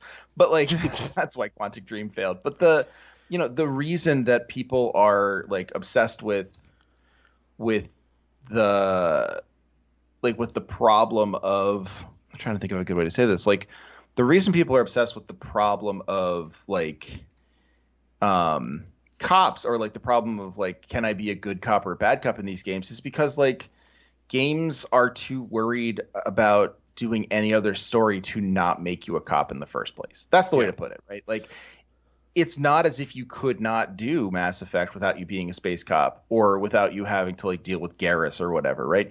It is that you you, you truly like the game is not interested in giving you that that agency. No, in fact, it wants to give you the agency by making you like making you the cop is how it wants to give you the agency. Um, uh, Correct. Like when when you get to when you get to Mass Effect three, the major storylines are there's there's a couple like really pivotal moments where um, you're doing uh, where think your your game this game is at its most cop fantasy, right? Um, mm. There's the time where you have to go to Tuchanka to um, to do yes, the cure, I, I, to do the yes. cure, and like you've got these. You, what you're trying to do is you're trying to forge an alliance between the Krogan and the Turian, and so you go there and you have to do um, you do mostly commando stuff until you actually get to the big decision, which is whether or not to cure the genophage that has plagued the Krogan, and you've been offered a deal by the Salarians to not cure the genophage.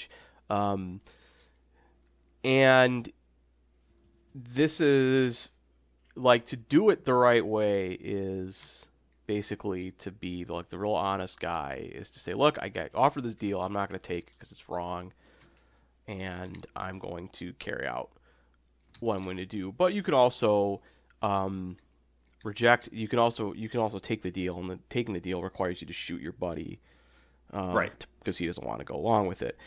But ultimately, what you're doing is you are taking these two sides who are um, diametrically opposed because you know, the Turians want the Krogan to be strong again so they can fight the war, and Salarians are like, we don't want them to be strong again because we think they'll take over after the war. And you're mediating that dispute. Right. And you're still like you're not any different than a cop coming uh, uh coming uh, coming up to a scene where people have been fighting and being like, okay, what happened here? Uh, what's the situation here? okay, I'll point. I'll sit. That's here. a really good point. And then yes, it's no, even more, right. and then it's even more obvious when you get to the Quarians, the Geth, because you literally get to the point where their f- their fleets are facing each other, ready to kill each other, and it's like you literally get to pick a side who gets to live or die based on well, I mean, I guess based on whatever you want, however you want to make that decision. But the game is basically giving you the the option to be like, okay, here is the backstory. Who here is who is at fault for this centuries long war. Now you get to decide who gets to win the war based on your conception of who has earned the right to basically be alive. And it's not, you know, it's a it's a very um you know, it's a very it's a very like grandiose and like extreme version, but it's not really fundamentally any different than a cop looking at like a domestic dispute and deciding which party to arrest. Correct. Yes. And, no, that's that's that's a really good point. And, and so and, and so these are and, and these two these two parts are the big not only are the the main emotional touchstones of the game, like in the sense that like I so when I originally played Mass Effect 3, uh, I played I was really into the series originally, and so I played Mass Effect 3 the minute it came out. I raced through it, and of course I got to the ending, which was shit at the time. And the new ending is still kind of shit, but anyway. But when it was when on launch, it was the whole thing was like it was so bad, it basically ruined everybody's experience playing the game. Um, right, right. At least it did for me. It to the point where I never even I like I played through it like twice, and then I just only played multiplayer at that point. point and I basically memory hold the whole third game to the point where when I played it again on the Legendary Edition, I forgot like 90% of the game because I just because right. I was just like I was so disgusted. I was like I'm not playing this again. But the parts I did remember were those two moments because those are the big attention grabbing like moments. And but the, and those are like the big like emotional payoffs of the whole series and it's done very well. But it's still at the end of the day, that's that's those two moments are the big cop moments where you resolve big you resolve a bit you resolve an argument in the same way that you know a, a, cop might have to resolve or end maybe not resolve but he's got to diffuse yeah, right. and end a domestic dispute. That's what you're doing for the galaxy. You're resolving these two big domestic disputes right you're you're yeah you're uh, you're you're you're doing police work for the galaxy. For exactly and you're doing it because you're the one for whatever reason you're the one who gets to choose. You have all the authority you have all the power. Like the decision you make with the even though it's two fleets fight, firing at each other like the decision you make on the ground is going to decide who wins or loses or if the fight doesn't happen. I mean the one way to resolve it the like the best way to resolve it is to literally yell at the Quarian fleet to stop fighting and if you right. yell enough, they listen to it. you, and then there's a peaceful resolution. Or like, uh, you know, I'm Commander Shepard. Stop. like I know you're. that work? I know. Yeah, I know you're. I know you're admirals of a of a race of uh, of uh, uh in, in command of a gigantic fleet, but I am I'm a human cop, and I am yelling at you to stop. we we better listen. I'm telling yeah, you. no, you're halt. right. And I think like you know, again, this this all goes. I think a lot of it goes back to the fact that that it's very hard for games not to take on a uh, the role of like a genre specific um approach where like you know one of the things that is happening when you when you think about mass effect that way is it is it is like focusing on uh, problem solving, right? Like it's like, okay, games mm-hmm. are about finding problems that people have and then solving those problems because that's what we do in games. We we find right. and solve problems.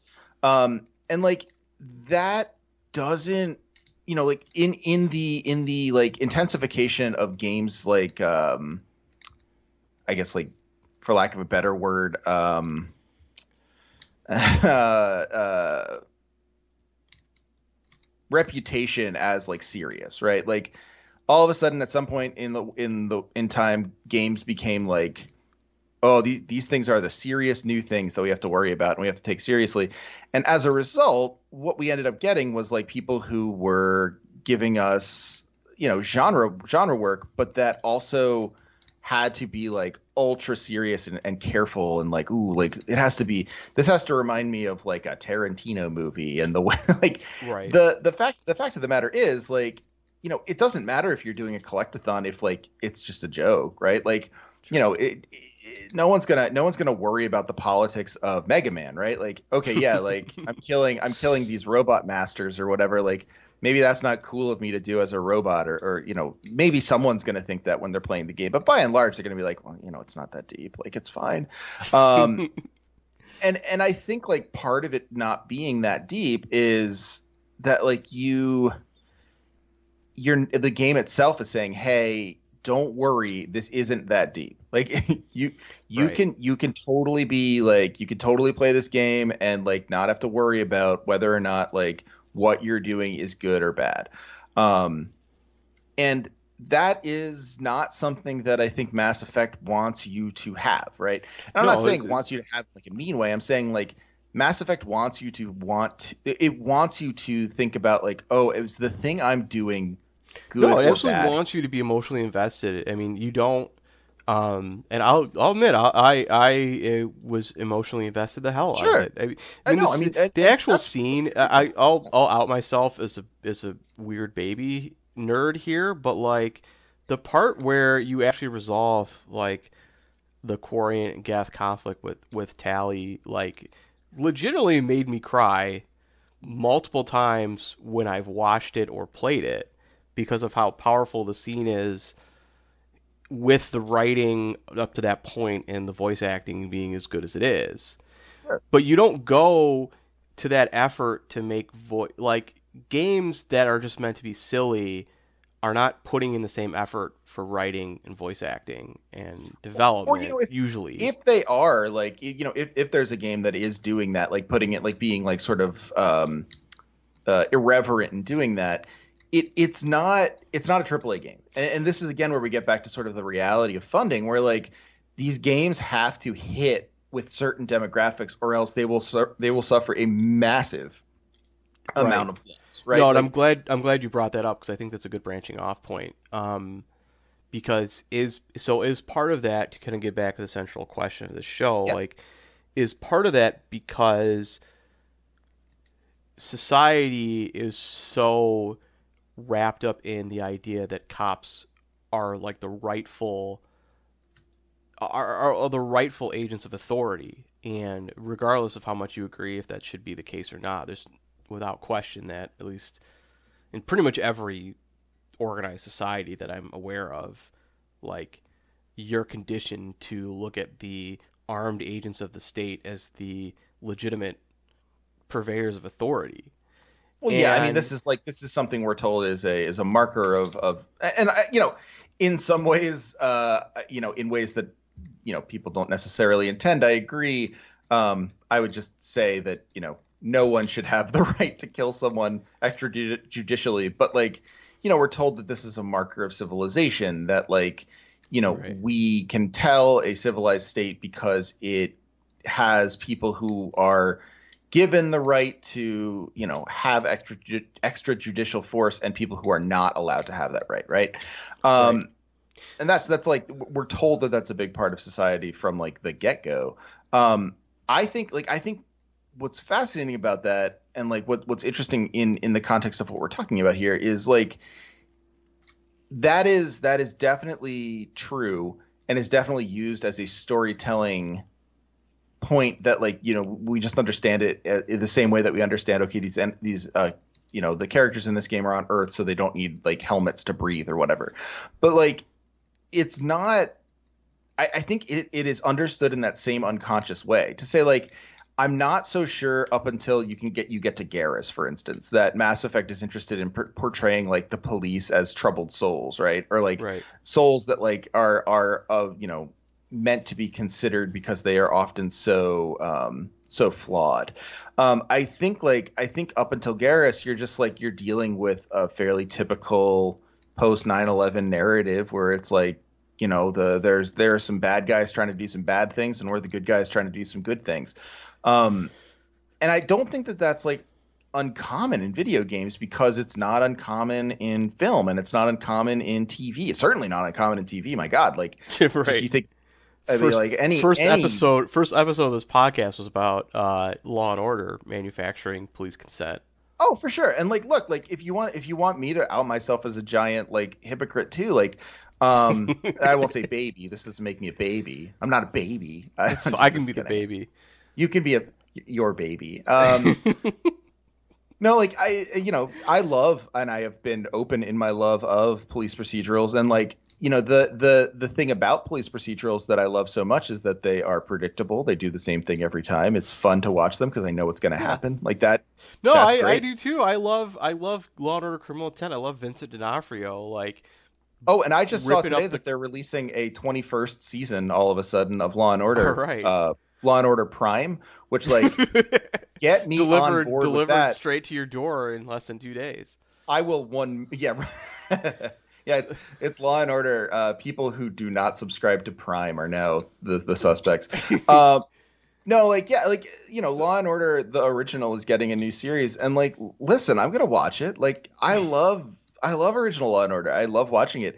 I also agree that it like totally manufactures consent for the police and, and like tells us well, that like yeah we should be trusting these people they're like they only have our best interests at heart and sometimes it's complicated but they do their best but like the thing is like with the problem with games right is they sort of they sort of like speed here's a game term for it they sort of did a speed run past um they did a speed run past uh uh uh, uh the idea of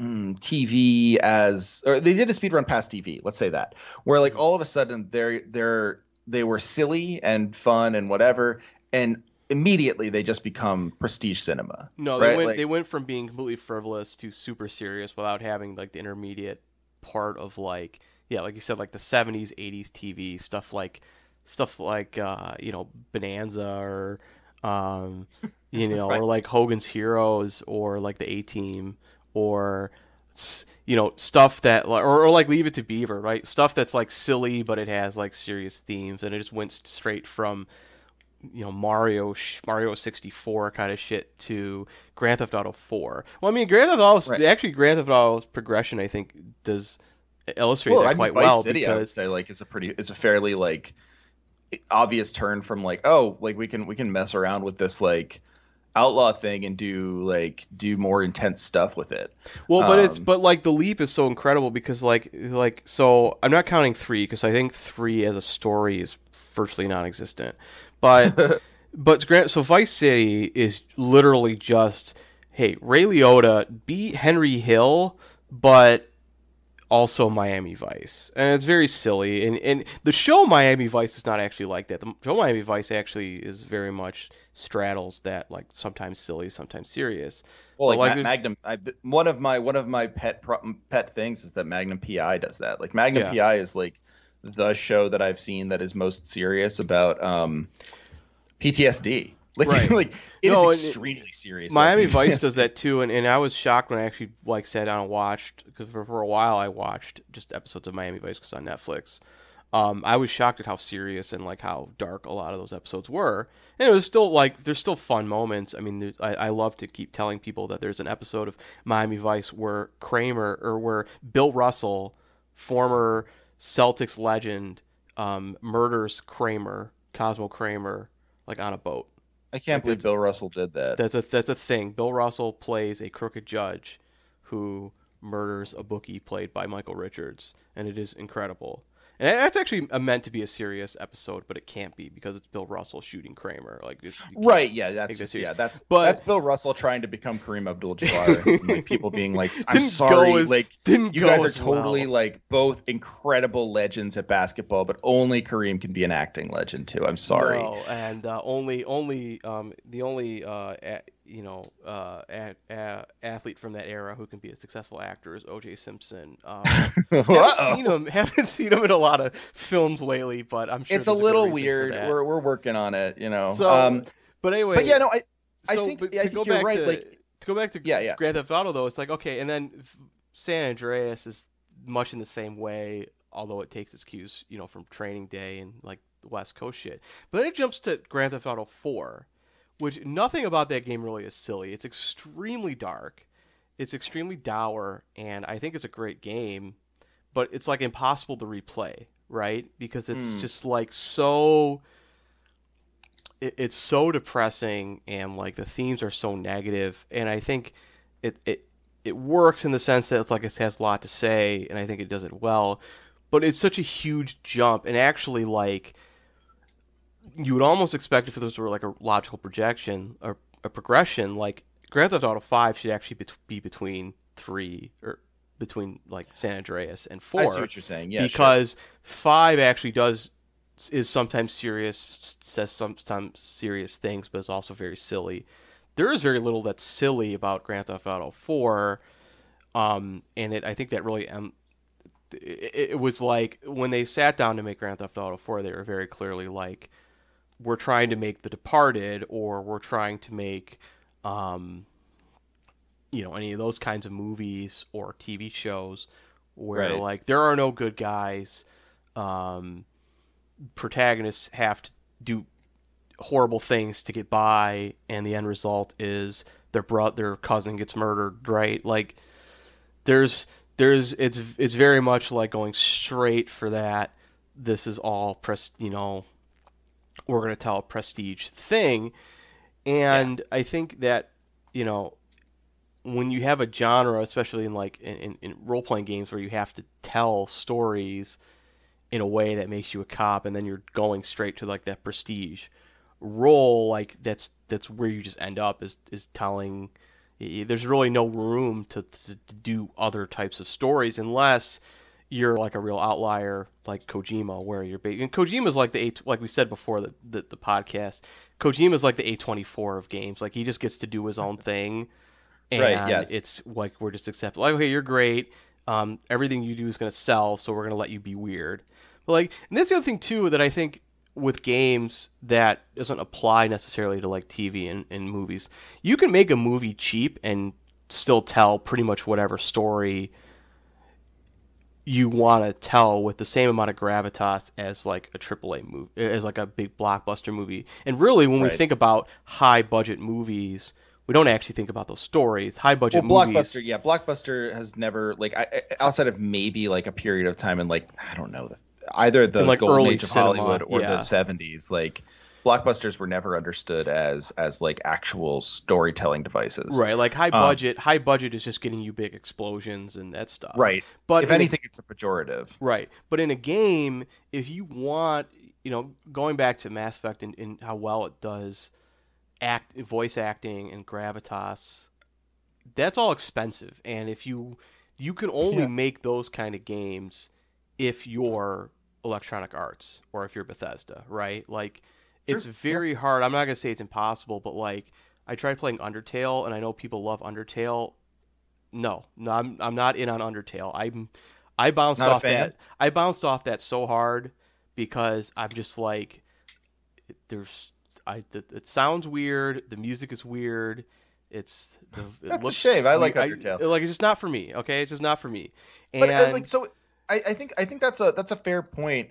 I do think there's like there's a there's an element of there's an element of like of confirmation bias when it comes to you know when it comes to uh um independent independent games indie games right? Where like the the the confirmation bias is I'm not going to like this right? Because I've played other indie games. And I'm not I'm not I'm not trying to single you out because like this is this is absolutely something that is true of many people. Um where wherein like it's not entirely untrue that like there is a certain like patina of of what what we can expect in, in uh in these games uh that like exists in you know your undertales or your pixel games or whatever. But on the other hand it's also not it's also not true that like all these games are the same. And i think one of the reasons we think they're all the same is because we're used to the sort of similarities and uh and um uh I, I don't know how to say it like the the kind of um homogeneity of um of AAA games at this point which is like okay so if you're playing a AAA game here's what it's going to be like um and like I, I that's a shame because like there's there's a lot of there's a lot of room for AAA games to be different but as they cost more they can't really take the same risks right, Right. so like Undertale can take a risk and say like all right well we're going to alienate some people right like we're going to alienate Nick Yeah. um Nick's not going to play our game but we don't need the Nick market. And, and honestly, I still bought the game, so they won. they I, got I, the, yeah, I right. bought it on GOG for like five bucks. So I mean, Yeah. they got But, what like, they the thing needed is- for me. That, but that's a great example. Like the the fact that it was on GOG for five bucks means like okay, like enough people bought this that like you know it's now something that we can sell on sale. Um, and like you know the the argument there is like well we don't need these people because we we did a you know we were able to make a cheap game right? Like we made you know it, it probably still like you know what it what it didn't cost the money it cost an effort and Toby Fox did like a ton of work and you know like i'm certainly not trying to take that away from him. But like the the fact is like Undertale doesn't cost as much as Mass Effect. Like it, it just it just doesn't. Right. um, and that's not a bad thing, but it is a bad thing if we if we seed the. Uh, and I'm not saying you're doing this. I want to be perfectly clear. I'm not. I'm not saying you did this by not liking Undertale because that's the. Well, because that's the other. That's the other thing. A That lot, a lot of happens, Under, right? Undertale heads listening right now. Like, get his ass, Furious. Trev. Get him. get him. yeah, no, it's like, but like, I mean, that's the thing, right? Where it's like, it's not, it's not a matter of of finding of like of of saying like, okay, like, well, you didn't like this one game, which means you you are the enemy. Um, it really is much more about like, you know, like the the fact that that um, indie games are are held to this version where like, okay, so you didn't like this one game, then you aren't going to like these other games, or like, let me put it differently, that every game that isn't typical, right? Like every game that isn't a Mass Effect or like uh you know isn't like a, a BioWare kind of like ability tree action RPG or um a uh, a version of like a military shooter or whatever, right?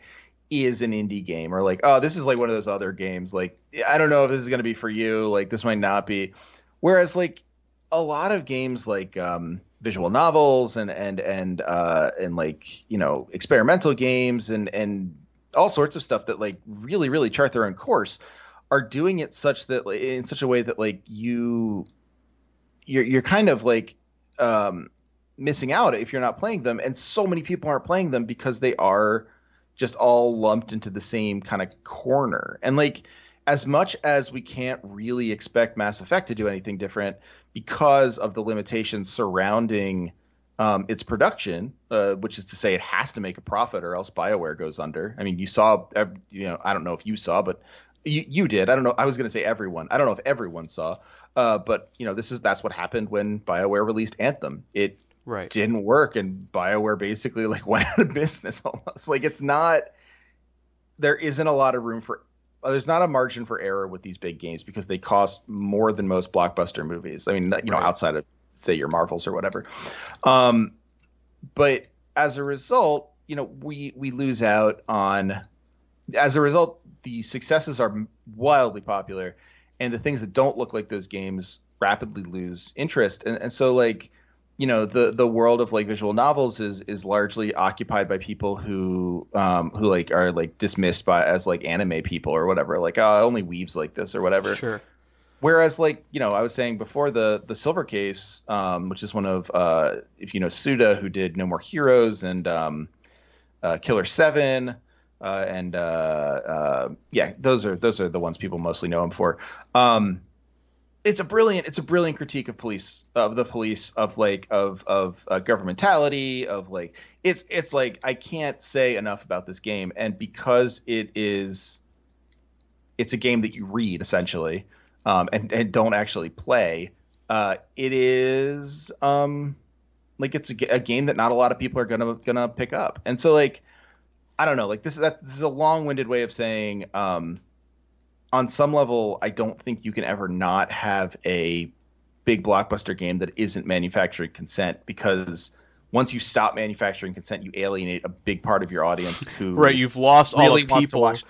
You've you've Yeah. really you've you've lost all the people whose consent has been manufactured. Like you're right. you're You've dealing with lost the all the people who right dealing with like, finished project. Watch the FBI on. Uh, well, it's it's not even yeah. It's just like it's like it's a finished product, and I, and I think that's something that art really has to wrestle with with in any form. Is like you might be wanting to say something, but I I think the media really struggles with this. I think if if you're and as much as we like that will shit on like the New York Times or the Washington Post or really any form of media. I love doing. Um, Um, uh, believe me, I'm not saying don't do that, but I, I think at a certain point, you know the the the the the, the tipping point is always you manufacturing consent is an ongoing process, but in a lot of ways, the people that you have are, especially people who are basically over the age of, you know, 30, have already made up their minds about everything that they're going to make up their minds about.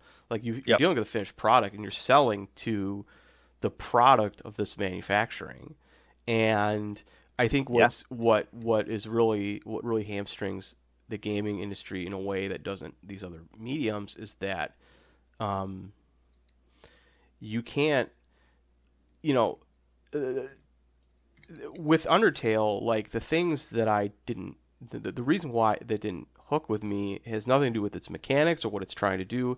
It's simply the fact that I thought it looked ugly.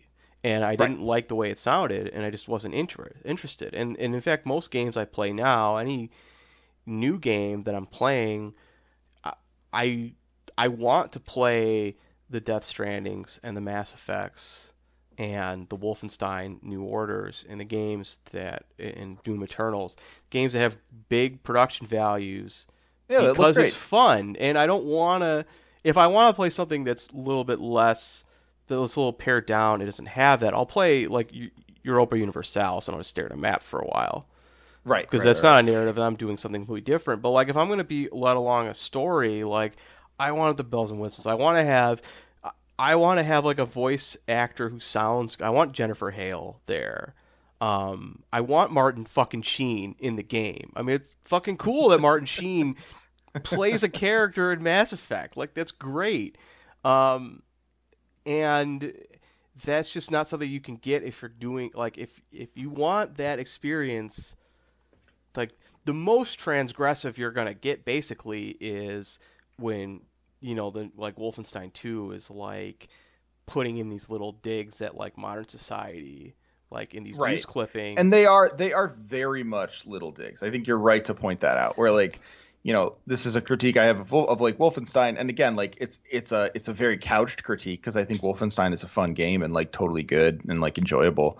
But like also if you if you hope Wolfenstein is gonna like change society, um, right it's really bad news it's for at you. times it's at times more radical than a lot of games that treat that subject matter but are still very clearly pulling punches like like even the idea of like in Wolfenstein 2 you know I think d- developing it around you know leading a new American Revolution where the revolutionaries are the stand-ins for like the Black Panthers and like Bolshevik anarchists Mhm. like it's still pulling so many punches by taking very obvious routes. I mean, first of all, the the leftist anarchist part of it is happens so late in the game. There's like no development of it at all. I mean, whereas you know the character of Grace, like yeah, like that part is done well. The character of Grace is great, but also it it plays a lot of very obvious notes that you have to be like a completely deranged fascist to disagree with.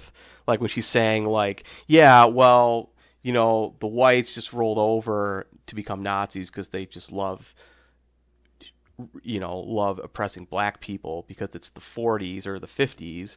Like, yeah, we we did. Like this, this is like you would have to That's be like, you know, 90% of the country is going to agree. Like, yeah, that's actually a fair rating of America in in the 40s and 50s. So like, you're not doing anything necessarily transgressive when you do that. Um, and so you have but it's transgressive because I mean you you look at like the way that diversity um, initiatives are treated in places like where I live, where like yeah you know the the whole the whole idea is like hey like don't make me feel bad for who I am like I'm white and that's okay like don't tell my kid that I that they can't be white and it's like ugh Right. this that's a that's that's like that's not good um uh but like you know that's that's where we're at where it's like you know in Tennessee they're saying like well we don't want you teaching anything that makes anyone feel bad about their race and so like they, they're only saying that because they don't want to teach people like about slavery and so like you Right. know the the the element of that is like you know it again goes to like it goes to the point that we were talking about with um with like the with Mass Effect where like you're you're dealing with such a broad group of people that now if you were making a Mass Effect you'd be like well geez, like I can't like if we touch the third rail of race on this one, is it going to be good for? Our, it, it's like the um. Oh, I can't remember who did it. It's uh, it's someone I follow, so I like I, I feel bad, but uh, it's that great tweet where where uh, it, it's just I, I know Felix had one like this too, but it's like uh, ec- it, I don't think this was his, but it was like economics is when I point at this line and and and uh, and say like this is the part where it's more profitable to let you die. Like it's Mhm. it's like you know that's the that's the idea that's going on here where Mass Effect has to say like ugh we touched the third rail of race here we're going to alienate X amount of gamers Well, and that's why- energize X amount of gamers like Well, what's it going to be Well, and that's why, and that's why they, they, they tell the stories that they tell. I mean, they, they do a good job of digging into some very um, relevant themes, but they do it in a completely oblique way because Mhm, the right. way it actually portrays the uh, Earth human military is just this very flat, like, oh yeah, this is just they're all they all speak English and they're all Americanized and westernized. And yeah, there's a black guy and there's some Indian uh, there's some Indian characters in it and there's probably some Asians that I can't remember, but I'm sure they're there. But like they're they're very much not willing to touch that. They're just going to say, well, in the future this is what um, this is what right they do the Star Trek thing yeah, this is like, what Earth government. "We're is what good." Earth government is going to look like in the future, and it's fine. And don't worry about it. We're telling these other stories. And then when it wants to comment on race, um, it talks about um, aliens It talks about like the like the interplay of the aliens and like um, Right. though like like the Asari feeling themselves superior because they look nice and they have psychic powers. Um, you know, and, and this other race stand-in is like brutish and strong, so everyone's afraid of them. But like they, that's how they're going to tell that story. You know, they're going to talk about genocide in the context of, um, uh, in the context of, you know, the Quarians trying to finish off the Geth because they're afraid that the Geth are going to finish them off, and vice versa. Like that's how Right. that's how we're going to do that. Um, Yeah, and that's and that's enough. Like it's enough. It's enough plausible deniability. Like also, I mean, like you know, if you Right. want to, if you want to put, if you want to put Wolfenstein on on the same page, like BJ Blazkowicz is is enough plausible de- deniability to say like this is an anti-white game. We have like look at the protagonist. He's like a white Aryan guy. He just Right. like No, and they- they he, even- he likes to stand up for people.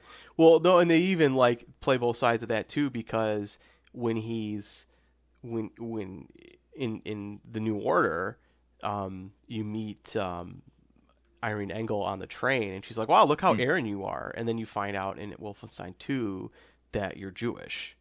Oh, you're right, Polish Jew, like Right, and right. It's like, oh God, can you believe that this that these that the Nazis actually thought you were you you were one of them when you were actually the intervention? But like, but that's it. Like that, there's not there's not much t- to say. Like he doesn't. Otherwise, he doesn't look Jewish. I mean, I'm not. Well, yeah, and that's I'm not, that's I'm like not how- trying to expect them to, to make it a stereotype, but the fact is, is they've designed Blazkowicz to look Aryan. right and like the the point the point is like with Wolfenstein you get to you see a different thing at play it's the same thing at play in Mass Effect but it's it's it's balancing those scales so that you can say okay like we totally want to appeal to this base of sort of like lefty gamers that we think exist that would be like super into kind of a subversive shooter Right. but we want to make our mechanics good enough that anyone who's sort of like out, you know, anyone slightly to the left of like slash V, right?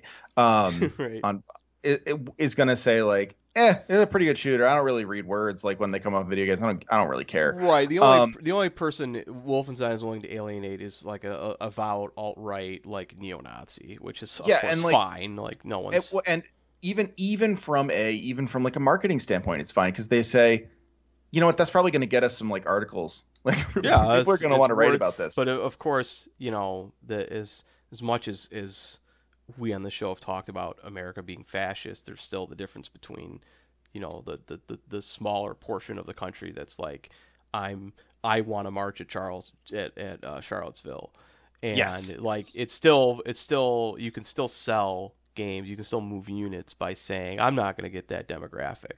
Um, Right, You know, and it's I, like- I'm going to it's assume like- people want to. I mean, it, I don't think I don't I don't I'm not I'm not so I'm not down on on on um on Wolfenstein as much as I am down on people saying that Wolfenstein is like you know like here's the political game we deserve. Like this is this is finally it. It's like Right. no there's like there are much more daring games happening. Like this is like a totally good shooter. And like I like that it took this poli- these politics. Like that's good. But like you know I would say Wolfenstein also probably recognize or the Bethesda excuse me recognizes that like hey look like there are people out here who would probably really appreciate from a like using their dollars to vote kind of way that um, we're willing to say we're not uh, interested in these avowed alt right people, and like Right, the, the, the gamble paid off, right? Like the gamble Right, paid off, and but and uh, sort also of- at the same time, like everyone you fight in Wolfenstein is a Nazi and is a German Nazi, right? Like in Wolfenstein Right, 2, yes. you're doing it's not that there. you're right. doing you're doing civil you're trying to spark civil war civil insurrection in the united states but every single person you fight i i think the only person you kill in that game that is not german is there's a judge and it's a dream sequence but like the judge in the dream sequence is white you know he's like the Mhm. collaborator judge and he you break out of and, and kill him in like that courtroom scene but it's a dream sequence Right. anyway um, but every other every oh no, I forgot. There's also like you can go back and like kill the KKK members in, in Roswell. I forgot about that part. But again, they're K- cool. they're literal KKK members. They're literally dressed up in hoods in white hoods. Right, and uh, you, So. you can say that about like I think I think Mafia Three is a, a really interesting game in this way because it makes you it, like the mechanics of the game were. I mean, here here's here's the here's the theory in action, right?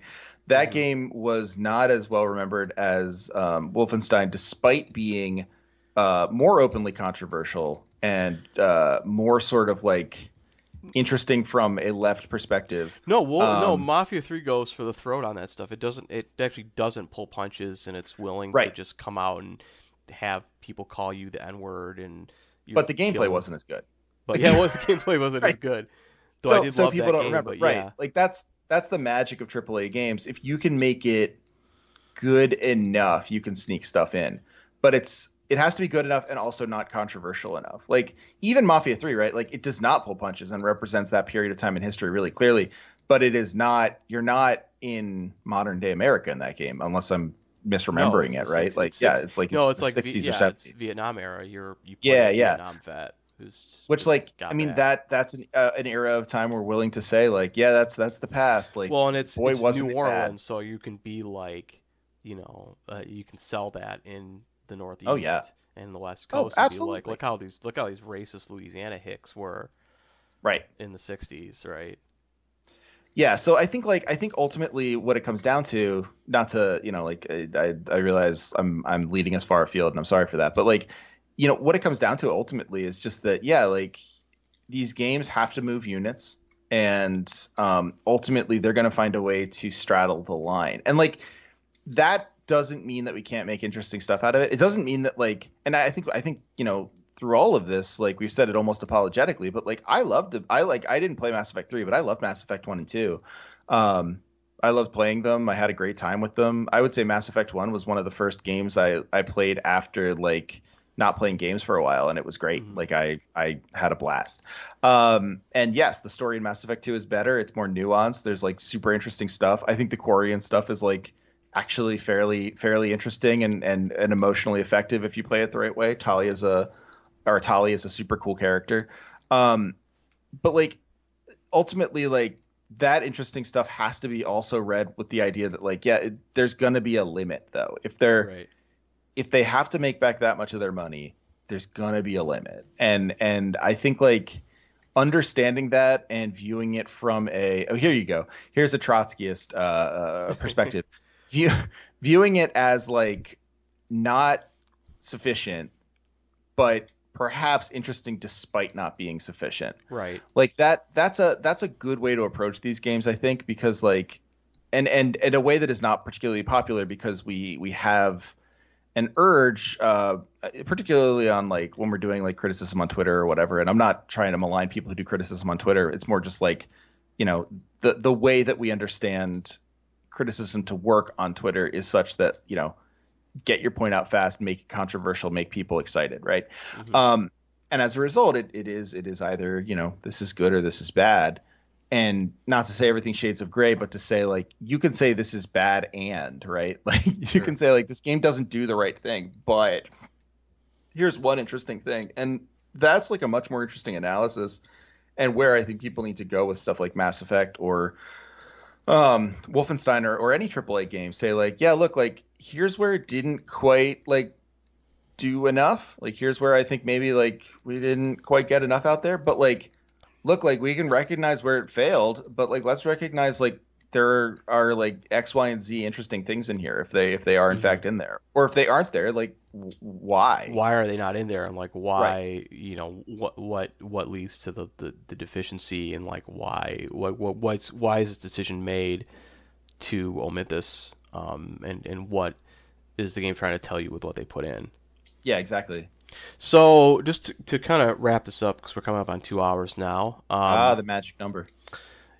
you know so I- I think we've kind of diagnosed like the a, a lot of the reasons why RPGs tend to be cop simulators and why Mass Effect in particular is like the ultimate cop simulator. But is there a way outside of Kojima being weird? Like is mm-hmm. there a way to make like AAA RPGs or adventure games where you're telling a compelling story and you're giving people compelling things to do, but it's not cop shit? Yeah, it's an intri- interesting question. I mean, I think I mean, I guess I guess that's a silly question when I just said there's a guy doing exactly that. But like yeah, but I mean, Kojima is almost like his own thing, where it's like if anyone else was trying to do what he did, I don't think it would ever like like any other game maker. You're like, I'm gonna make a, uh, I'm I'm gonna make a, a, a, a delivery simulator in post-apocalypse. I'm like I'm like that wouldn't work. In fact, I don't even think I knew what Death Stranding was about when I. I no, think I was one actually really knew what Death surprised. Stranding was about. I think I was actually surprised when I played it, and I was like, "Oh, you just deliver packages." I had no idea that's what this game was about. Well, and I think like you know like Kojima's an interesting example because he um like I I think I think Metal Gear Solid is is more nuanced than this, particularly uh Metal Gear Solid one and two, which I think are like very very smart. But like you know, listen, these are military shooters, Like, Right. you can- Like he, he And- and earned they're it. He, he, he earned Yeah. it trotting like trotting well-worn ground and just doing a pretty good job of it. and there's there's like there's a million like the the the standard take on on Metal Gear Solid is that like whoa these stories don't make any sense but they sure are fun to play like the stories do make sense. They totally make sense but they're not stories that we hear a lot and they're not like particularly uh, illustrative of like things we want to illustrate. And so as a result we just say like well these aren't real. Like there's no story here. It's no, just like I a fun definitely shooter think with I a definitely bad think story that's a big th- uh, that was a big part of kind of what I took away from Mass Effect 2 when I played it a long time ago, and what a lot of people took away from it is this doesn't make sense because the themes that he's talking about that he's portraying are not things that I believe are themes or like I don't believe that they should be Yeah. themes. Like if I were to, and I haven't played that game in a very long time, but I bet if I went, I played it. I mean, when did that game come out? Because I remember playing it. uh 1999 I think is when that game came out Yeah, I played it right when it came out. or 2002 maybe. I'm, I'm. I might be Probably 2002. Something. But uh, yeah, early 2000s, and I was not of the mindset to really understand half of what was going on in that game. And I'm sure if I played it now, I would have that in a totally different light. But there's that's definitely an element of like, um, if you don't, you, it won't it won't make sense to you if you're not already picking up on where he's going with it or the themes he Right, exactly. Yeah, and like I think you know it it is he was there's there's an element of being in the right place at the right time. Like you can imagine a, a world where that didn't quite work, and it's just like you look at the Metal Gear Solid games in the same way you look at Parappa the Rapper, where it's like that was really cool what they did there. I wish they got a little more leeway to do it. Shame it didn't sell any better, right? Like Uh, but- I wasn't expect of all the games you could have named there. I was not expecting Parappa the Rapper.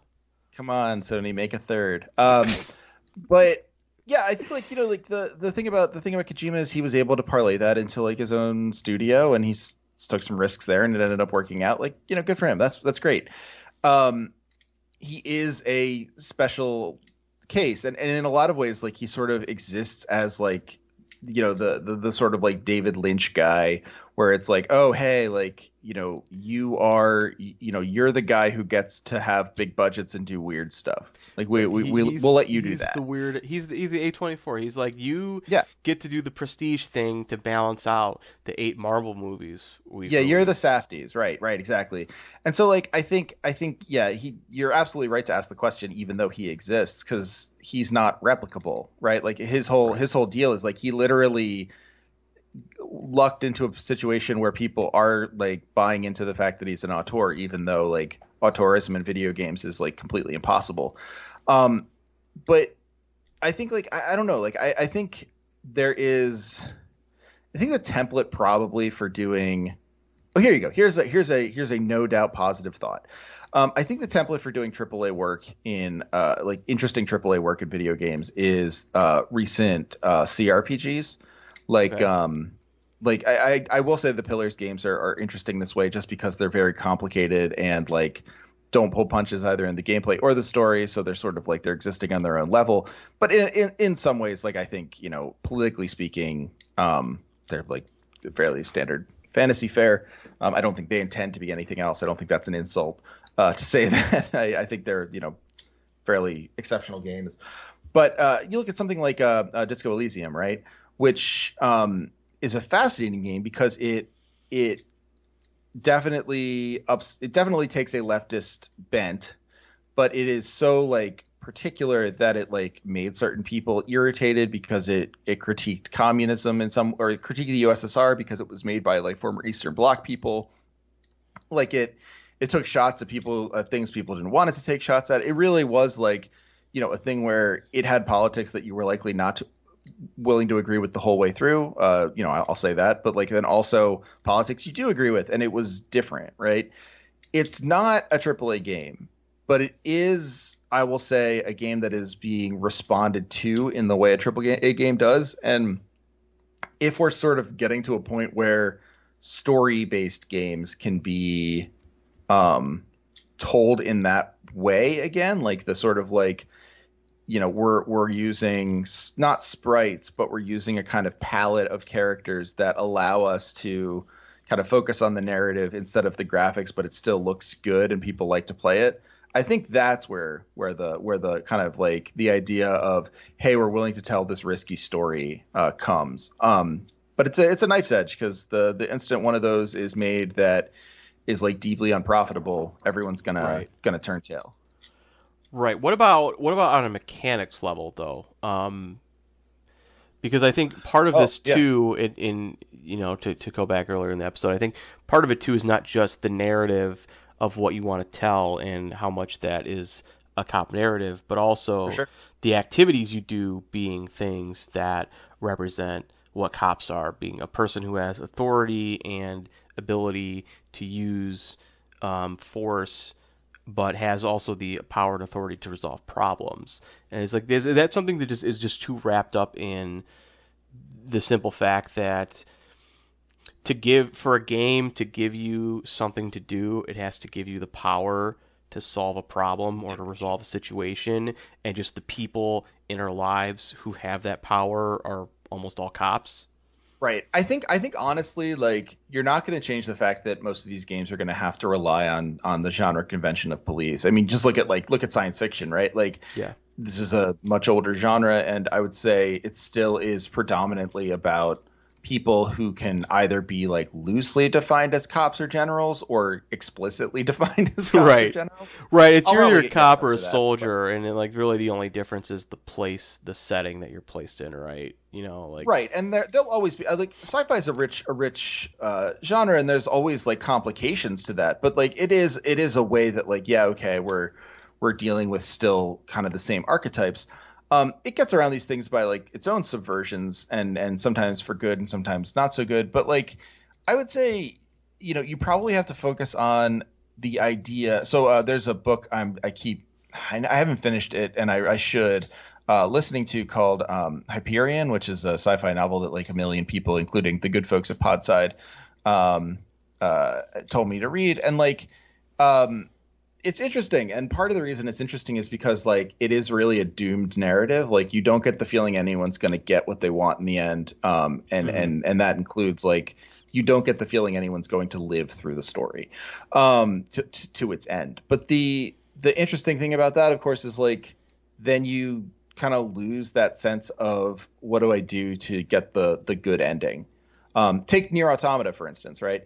Um, there's a there's a bunch of endings, and you know you keep going through them, and some are better than others, but ultimately in the end, the final ending is basically the choice you get in the last ending is do you do something selfless or do you uh, do you do something selfish, and you know you choosing that is is kind of just like a, a purely personal choice and it, it- you know Yeah. you kind of have to live with it. And neither choice feels particularly good because if you take the self selfless route you lose all your um, save data like it goes away forever you, you, you have to delete it. it the game deletes it as a matter of mechanics um and like i think if games gave us fewer choices that felt good right like i i accept that branching branching narratives are here to stay whether I like it or not. But if games gave us choices where like there wasn't anything that felt good and they just kind of like felt equally fraught, but still told the story around that, I think that would be great. And like I think that's what Disco Elysium does because you do play cops in that, you play detectives. I I think it's what Nier does um, to, to to to great extent. I think it's like what most of the I think it's what Death Stranding does, right? Like there are choices in that game that feel like good, like um, you know anything that has to do with helping uh, the baby, right? Like Right. I think I think that feels good, but like there are other uh, sections where like you can't make a choice that feels good, and I think that is much more interesting than giving you like a Paragon Renegade option, where the Paragon option feels like okay, I'm a good person right now, like I'm doing the right thing. Right. So, I mean, honestly, we could, even though it's late, I could carry on this conversation for another two hours if I wanted to. But I think this is probably beyond the limit of a, a, you listen- are you are a kind God. a Um, listenable episode. So, um, I think we're gonna end it here. Um, all right. and I want to thank you very much for coming out. I had a blast. Oh yeah, no, totally. This, This- is my pleasure. This is a lot of fun, actually. I, I had a great time. I would, um, I would absolutely love to come on or, no cartridge at some point. Please, yes, Um, no, one hundred percent. You have to. So let me know when uh, when is convenient for you, and I will hop on and we'll we'll come up with something. Um, yeah, you'll have to you'll have to talk to me about uh, how you play 4X games because I still haven't quite figured it out. I would love to do. I would I would love to do an episode on on Paradox games, even though I'm pretty sure you've already done one, but I have. It's been a while. it's been a while, I I've could done probably do it better. on- so and there's new stuff. There's, there's Victoria lot, three after There's a lot of so. new stuff. Oh God, don't even. Like, I never touched the Victoria series because between the other four Oh yeah, I mean you of have Paradox games, I don't know how I could ever fit it in. you have your babies. But- I get it. they're gonna come out with Victoria 3. I'm gonna have to buy it and play it, and I will. I don't know how I can cram any more time into my day. Nick, between... you're almost you're you're almost a married man. This is not a good idea for you. No, it's not. trouble. It's not gonna get any easier between my job, uh, which requires a lot of hours, and the fact that I'm trying to actively trying to get married. And Yeah. and uh, Wives hate when you get into paradox games. she doesn't even know. I mean, we haven't. I mean, since it's, since it's a long distance, she doesn't even know. She has no concept of the, the of of what it means to be a paradox game Oh, person because I've kept that. I've smartly kept that aspect of my life from her. Oh, you're playing a game. That's over in like what, 15, 20 minutes? Ah. yeah, no, I have to. Um, I have to. I have to lead. Um, I have. to, I have. to, I have to leave. Lead Austria through the early modern period of 200 years. Um, so that'll take a while. Um, I don't know. I don't know where. and then between you know, and then Hearts of Iron, and I don't know where the hell I'm ever gonna be able to cram any time for Victoria 3 in. But I know it's gonna happen, and I know it's gonna be at the detriment to some much more important and. Uh, essential part of my life, and it's just that's what's gonna happen. So Listen, that that's what it means to be a uh, strategy gamer. That's is that means you to be a true gamer. admit it.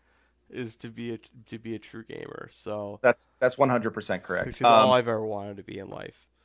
Yeah, well, I, I grant you the, the title. Um, not that it's mine to grant, but Hey, oh, I mean, you, you, as, as much as anyone else, I'm not gonna I'm not gonna interview Kojima. So no, yeah, there you go. I'm not either. I, I did I did have. I, I'll tell you this just because it's the end of the episode and probably uh, fewer people will hear it because I don't know whether or not I should. But like, I when at one point uh, there was a brief like instant where Kojima's publicist reached out to me because I think she reached out to like a bunch of people who were. She was like. oh, Would you like to interview Hideo Kojima? And I was like, yes, 100%. How do we make this happen? And then she just like never got back to me. Like, well, oh well. you know, easy, easy come, easy go as far as that It's- goes. I. I mean, that's. I mean, I, the, the the big feather in my cap as far as interviews. is I, I once I once interviewed uh, Kyle Boddy, the uh, the driveline baseball guy, Ooh, nice. That's pretty good. and we talked about Trevor Bauer.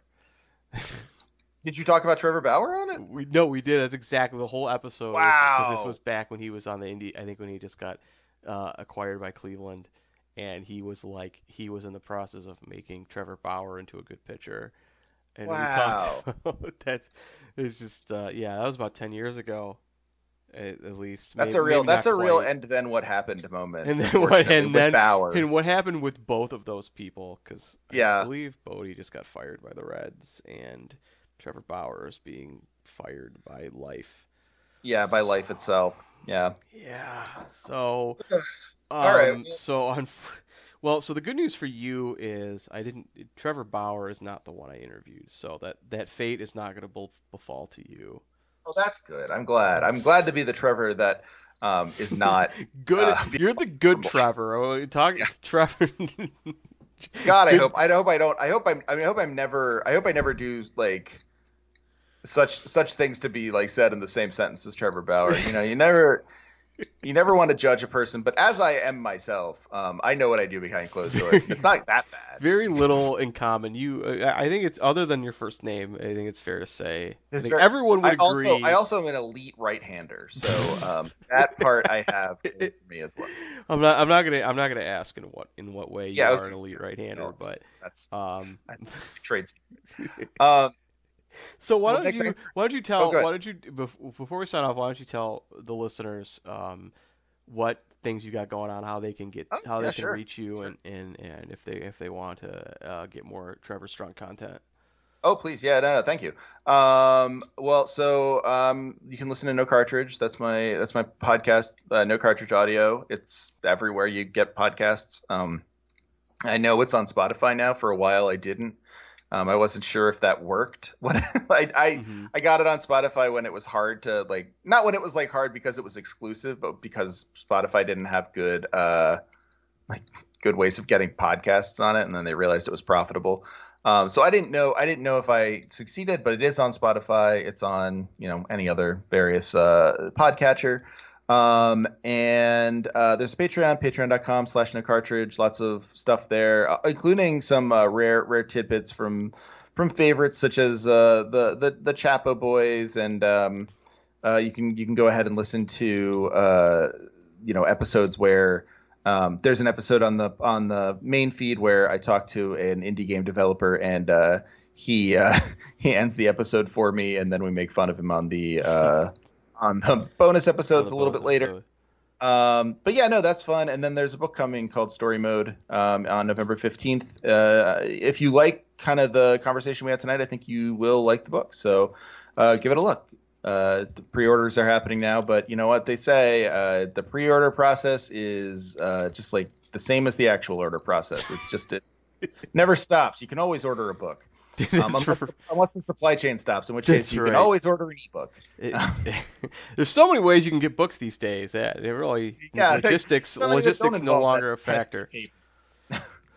So, well, again, well, this thanks was, for having me on, Nick. I really appreciate Yeah. it. um, come back anytime. I don't, you know, we, we talk about other things other than video games most of the time. Actually, this is the only time we've talked about video games. So if you ever want to uh, come on and talk about whatever is bothering you in media and consent Oh, there's so much. um, we would we would be happy to do it. So. Um, But you already got Marvel movies out of the way, we so I guess get Marvel movies out I of mean the way. that's not Also- my personal. There's a lot of people who have. Also, have big- you seen have you seen like the 1998 um, Denzel Washington movie, The Siege? Uh, I have not. Okay, we That's did we I- did an episode on that, so I would I would That's a that's a banger if you want to watch that movie and then Is- listen is- to our is- episode about it. Is it good?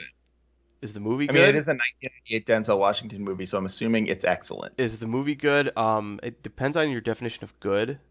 Oh God. Um, it's competently made. Um, Denzel does Denzel things, and that's always nice to watch. Um, uh, but politically speaking, you're going to tell me it's, it's not. not. It's in fact we we we did a whole episode about how not good. It wasn't an episode about how it was good. Oh. No, believe it or not. Now that's that's an interesting direction. I think we should take this podcast though, and I'll run it.